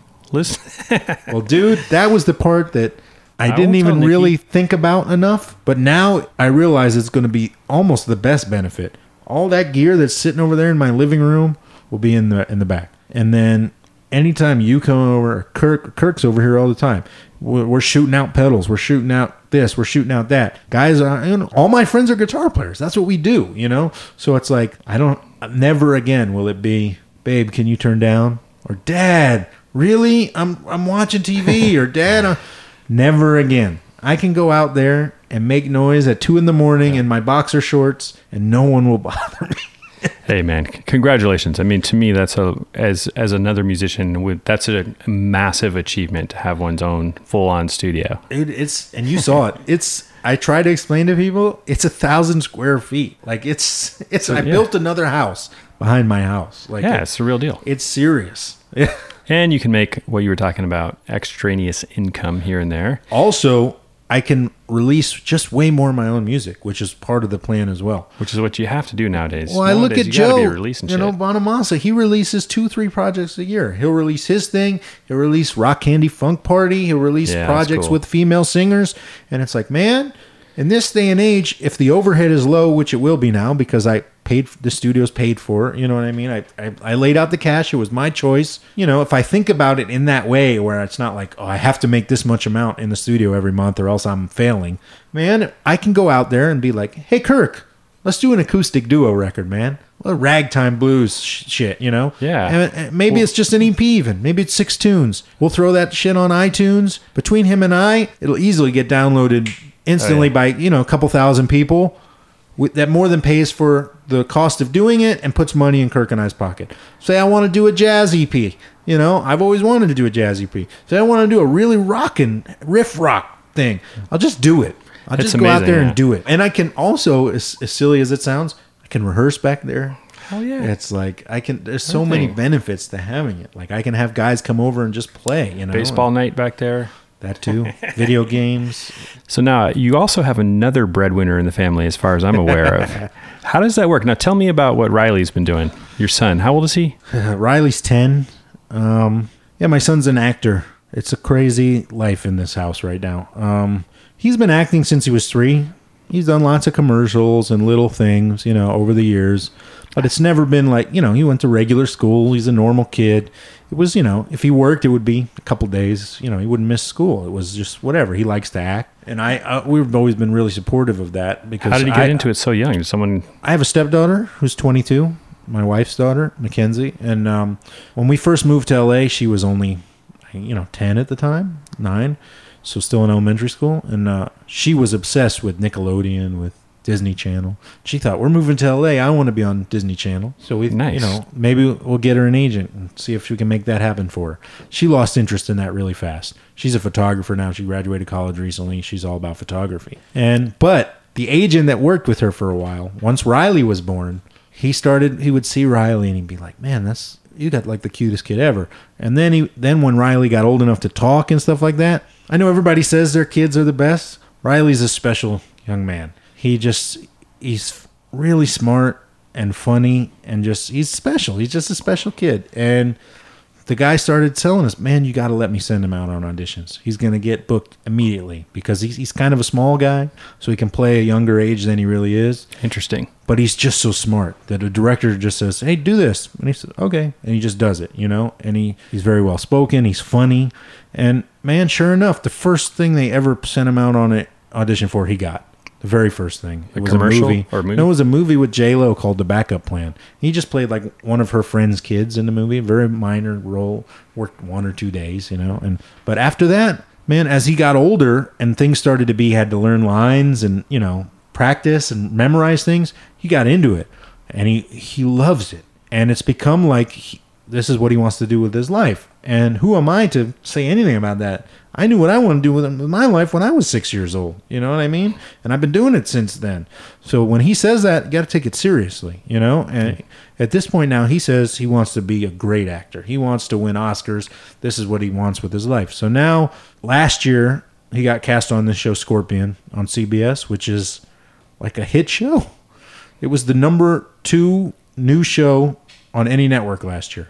So of Wow. all the new shows that debuted last year, it was the second rated show on any network. So it got renewed immediately for a second year, and its numbers are just as strong this year. They're in the middle of the second season. And he's one of the main cast members. He's the only child. It's a drama, an hour drama, and he's awesome in it, and he loves it, and it's changed our whole life because my wife is now with him 24 hours a day. You know, she takes him to the set. So my wife used to work full time. Now she's with him all the time. So it's Wow. it's it's crazy. She's so happy. It's changed everything because she's happier now because she's with him all the time. Where she used to be at work nine to five like every other American. Now she's with her son all the time and home. Yeah. And you know he does school at home or on the set, so he's he's with us more. Is he homeschooled now, or is now he? he's home. He has to be. He's I just- mean, he yeah, works three busy. to four days a week on set, so he does school at the set. And the cool thing is, mm-hmm. his school is he, he's actually not completely homeschooled. He's enrolled in a in a public school called Opus, which is I mean this is L.A. It's made for kids that do what he's doing. So he has a real teacher. He goes to school once a week, takes tests, goes over his week's plan with her. And the rest of the week, he either does school on the set with, there's always a teacher at set, no matter what. And he has the same one all the time because they like the teacher, so they hired him to be Riley's teacher because we liked him. and so because he's the only kid, so it's like there's flexibility Yeah. there. He doesn't have to deal with other kids on the show. So that's Riley's teacher at the set. And mm-hmm. then if it's Daisy's not working, he does the work at home with me or with, with his mom. I'm sure he's pulling in some good checks here and there. Yeah, I mean, we try not to think about it that way because it's his money. It's not our But money. But it's mass, but then national And- TV. You know. And you also hear, you know, there's just horror stories for the last 40, 50 years of kid Oh, actors course. who have sued their parents for emancipation and their parents stole their money. And, you know, laws have been put in place now for yeah, that. yeah. I What mean, are the laws? So Does well, he can have a big pile of cash waiting when he's 18 or Yeah, something? basically, he has a trust fund. It's a law. A certain Yeah. percentage goes into this trust fund automatically from every paycheck. So that's that's the law, and then the rest of it we put in savings for him. You know, It's phenomenal, But like man. last year, my wife still worked his first season, so I would take him sometimes. She would take him. Uh, his sister would take him. This year, my wife decided I need to be with him all the time. So this year, also this year now, the second season, it's a new contract. Things change. You get more money. It's a hit show. So now my wife is his manager technically, so she has to take a salary. We have to pay the gas to get to the studio every day Of and all course. those things. So now it's like a full. He's a business now. It's Yeah. it's changed our whole day to day life. It's crazy stuff. Yeah, That's well- a it's a different world than the music world. I don't you know it was something I didn't know a ton about. I've been on TV with artists, you know, playing Tonight Show or whatever, but it's not the same. You know what I mean? It's a whole new world. Well, congratulations to you guys and to Riley, man. That's Thanks, man. kick ass. He loves it, I, and that's what's most important to me. He he enjoys it. As long as he enjoys it, more power to him, man. He wants to be, you know, because the, the crazy thing is he's ten. So say this show runs five years and gets to that magic hundred episode number where things go into syndication. First off, he'll get mailbox money for the rest of his life, which almost will have him set. You know. Second off, say it hits that five years, he'll be 13 years old when it's over. He's just starting his career. If this is really what he wants to do, I mean, he, he this is just the beginning for him. That's It's a, it's amazing. that's quite the start, man. Yeah, And then you know, do you have any like Riley tattoos or something? I do. I have my Riley B. Oh, there it is. tattoo. Yeah, I will have to put a photo of that up on the Facebook page it's, or something. it's like the joint tribute Twitter. to, to him and to BB. You know, yeah, it's like mean? a Lucille guitar with Riley written on it. yeah Riley B. You got to, you got some serious ink, man. Where did you? Well, uh, I have, you know, I have tributes to my family. So, like this Marshall, it's an old school Marshall head, but it says Mackenzie in the That's Marshall script. That's my man. daughter. That's- my yeah. daughter. This says Nikki, in in a it's in a quarter inch guitar cable. I also have Nikki written on my back too. So, like this arm is like my music arm. It's all guitars and stuff. Oh, and then this arm is more like the kind of tattoos I always wanted, like Japanese style tattoos. badass. Now, on a much more somber note, I noticed one of your posts, man. I obviously it's it's so shocking and horrible what's happened in Paris. Oh yeah. I played the Bataclan once, and Yeah. I saw you play there a few times. Yeah, we played there with Raphael three times. Yeah. Yeah, I mean, you spend the whole day there, and you know, eat there and sound check, and then it's, It's just, a great venue. It's, the hot, fanta- one of the hottest venues I've ever played in my life. Playing there in the summer, they have no air conditioning in there. I remember Raphael threw up on the side of the stage and that because we wear suits, you know, skinny ties, black suits. We're moving. We got steps, and it's like Motown review. And uh, it was one of the hottest. I sweat through my suit like instantly in, on that show. I remember that. It's rough sometimes. But- yeah, Yeah, heartbreaking. And, uh, it's hard. Yeah, I mean that place is it's kind of antiquated too in a cool way. It's got that old balcony, and it's just a wonderful venue. Yeah, it's it's it's more of you know it's more of an old school venue in, in Paris. Like it's almost like it hasn't really been updated. Like you said, Yeah. it's it just has a vibe. Like we played the Olympia too in Paris, which is an iconic venue, you know. But it's been updated. The Olympia is not completely old anymore, you know, even though it's a million years old. But the Bataclan just has this vibe. Like it's it's older. It's a little run down. It's been there forever. It's Great vibe there, It's just yeah. a bummer. Like people go to music just so they don't have to think, man. They go to these shows to have a good time, to get away from whatever they got going on, and to to to imagine something like that happen at a concert, just like I can't even fathom. Yeah, it's absolutely un- unfathomable. Unfathomable. Does it make you at all more reticent towards uh, when? I mean, when you think about going to Europe for a 15 city tour and and leaving your a lot, family, yeah. is it is the world different now, or is there's Well, always been a risk? I don't know that it's more different this week than it was last week. I mean, it's just people Yeah. are thinking about it, you know, you know, but Yeah. this stuff happens. But you can't just uh, go into a ball, you know what I mean? It's really you have no choice but to just live your life. Otherwise they get what they want, which is to cause chaos and destruction and and to and to ruin people's, you know, change their lives and uh, I don't want that, you know. Yeah, You know, it's man, it is. It's mind-blowing to me what what happened there. It's weird when it happens in a place where you can just picture every seat. I can the- picture every everything about Oh, the way the audience is out front, packed into the gills, and somebody Yeah. walking into that and doing what they did. I the chaos that would ensue. You know, I can picture. I can see the from the band point of view. Like the band, Yeah. I'm sure they they bolted instantly out the back door. You know, right to backstage, and I would have too. You know, I'm. I mean, I'm trying to see it from all angles. It's just I can't imagine that stuff. You know. Yeah, well, And one interest, an interesting thing about the Bataclan that I didn't know after it happened, I started reading stuff. So the Bataclan is owned; it's like an all Jewish family who owns the Bataclan, and they've been protested a lot before in the past by by extreme Muslims for being just because they're a Jewish organization, which was weird.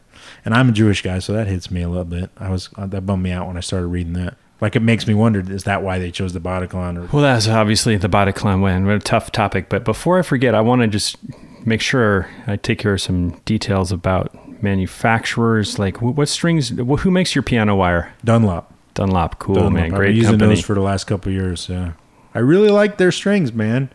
They're, too. They've gotten better Absolutely. recently too. They make them here in California. You know, I, I like the strings. yeah. And then, who made that uh, Les Paul copy we were talking about? Real Guitars, a place in in Germany. Yeah. Excuse me, in Leverkusen, Germany. Yeah. That thing sounds. That was, killer. you know, that's a crazy, yeah. Because last year, well, no, this year, uh, a friend in Germany at a store called Guitar Point, uh, a mutual friend of mine and Joe Bonamassa's, let me borrow a real 1960 Les Paul Burst for a whole month for tour. So I strung it up with my 13s and I played it every night, and that was a major eye opener. I'm not a Les Paul guy, and it blew me away.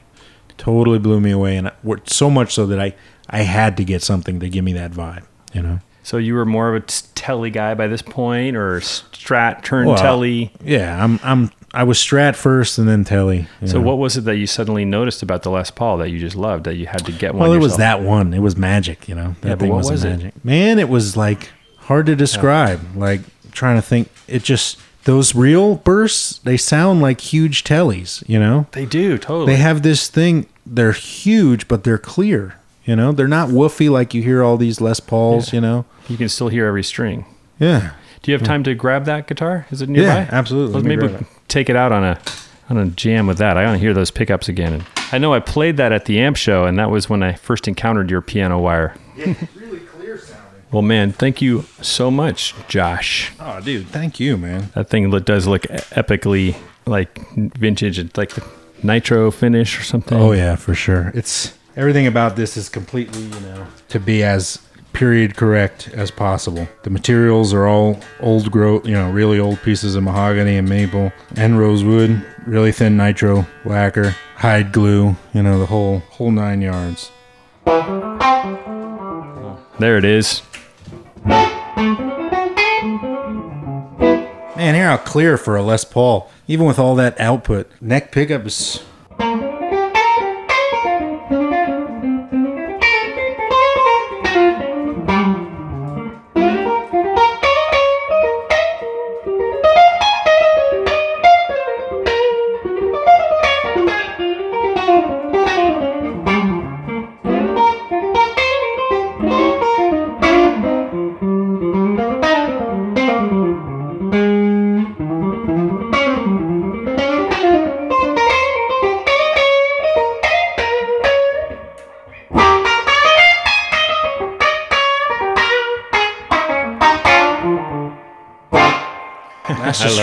amp. That's nothing. Yeah, but I still barely heard you use any pedals today, which I is mostly cool. this is this this is it. This pedal I use ninety percent of the time. The Tchula. That's my main. It's a love pedal. It's well, the brand is love pedal, and uh, it's it is my sound. If people want to know what my sound is, it's that love pedal Tchula.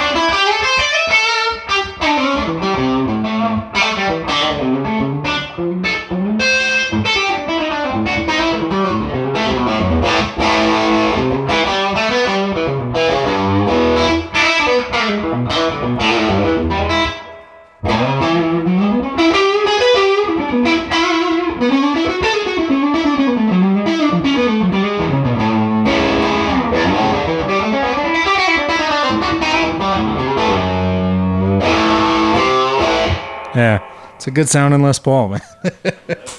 Here, I'll put it on a pedal. That's my TC. That's the Josh Smith tone print on Oh, TC. cool, man.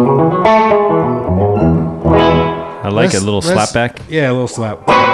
Let's do uh shoot, I don't know. Let's play like a swing blues and B flat. One, a two, a one, two.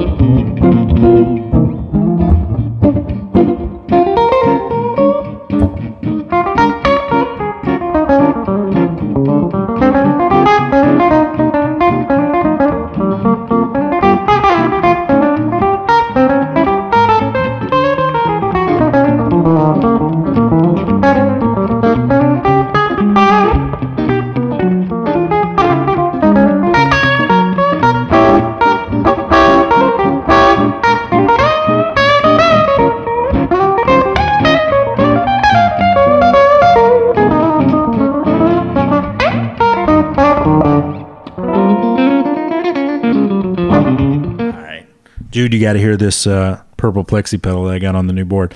So Love Pedal made this. It's like a you know Marshall in a box, but it's an amp.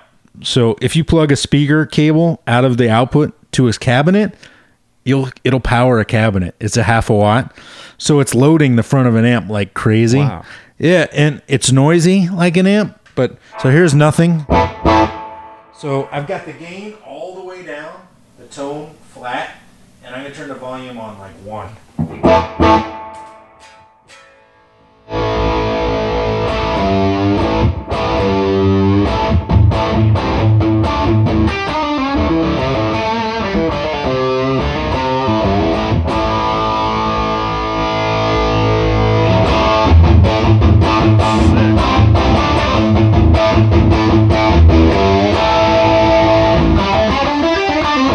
Thank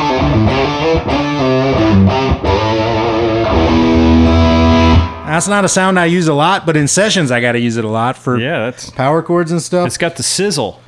Dude, that's with the drive off.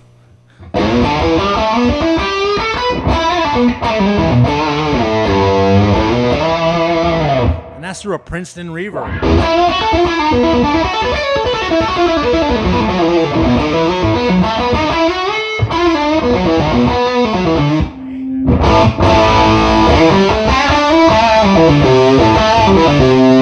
It's it's so much like an amp, it's crazy. And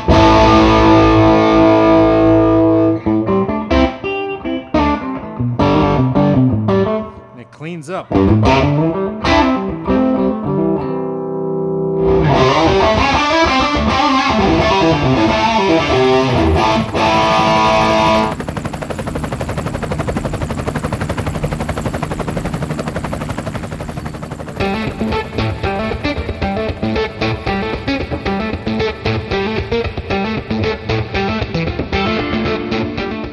Hope you enjoyed that. To learn everything you need to know about Josh Smith, head to joshsmithguitar.com. He also has a Facebook page. You know, when I ran into Josh this recent time, known him for years now since I moved to LA, but this recent time that I connected with him was at the AMP show in Los Angeles, which is hilarious. And what I mean by hilarious is that it's just a great time. The AMP show is put on by Lonnie Spector. It was in October. There's another one coming up in San Francisco on May 14th and 15th, I think. And the AMP show, man, that's where an entire hotel, conference rooms, bedrooms, everything, hallways, the entire place is taken over by guitar players. And there are also no noise cops, no noise police, no decibel meters walking around like there are at the NAMM show. Think about that. That's how loud and crazy it gets in there. Every room is full of different manufacturers' gear, from small builders to huge companies.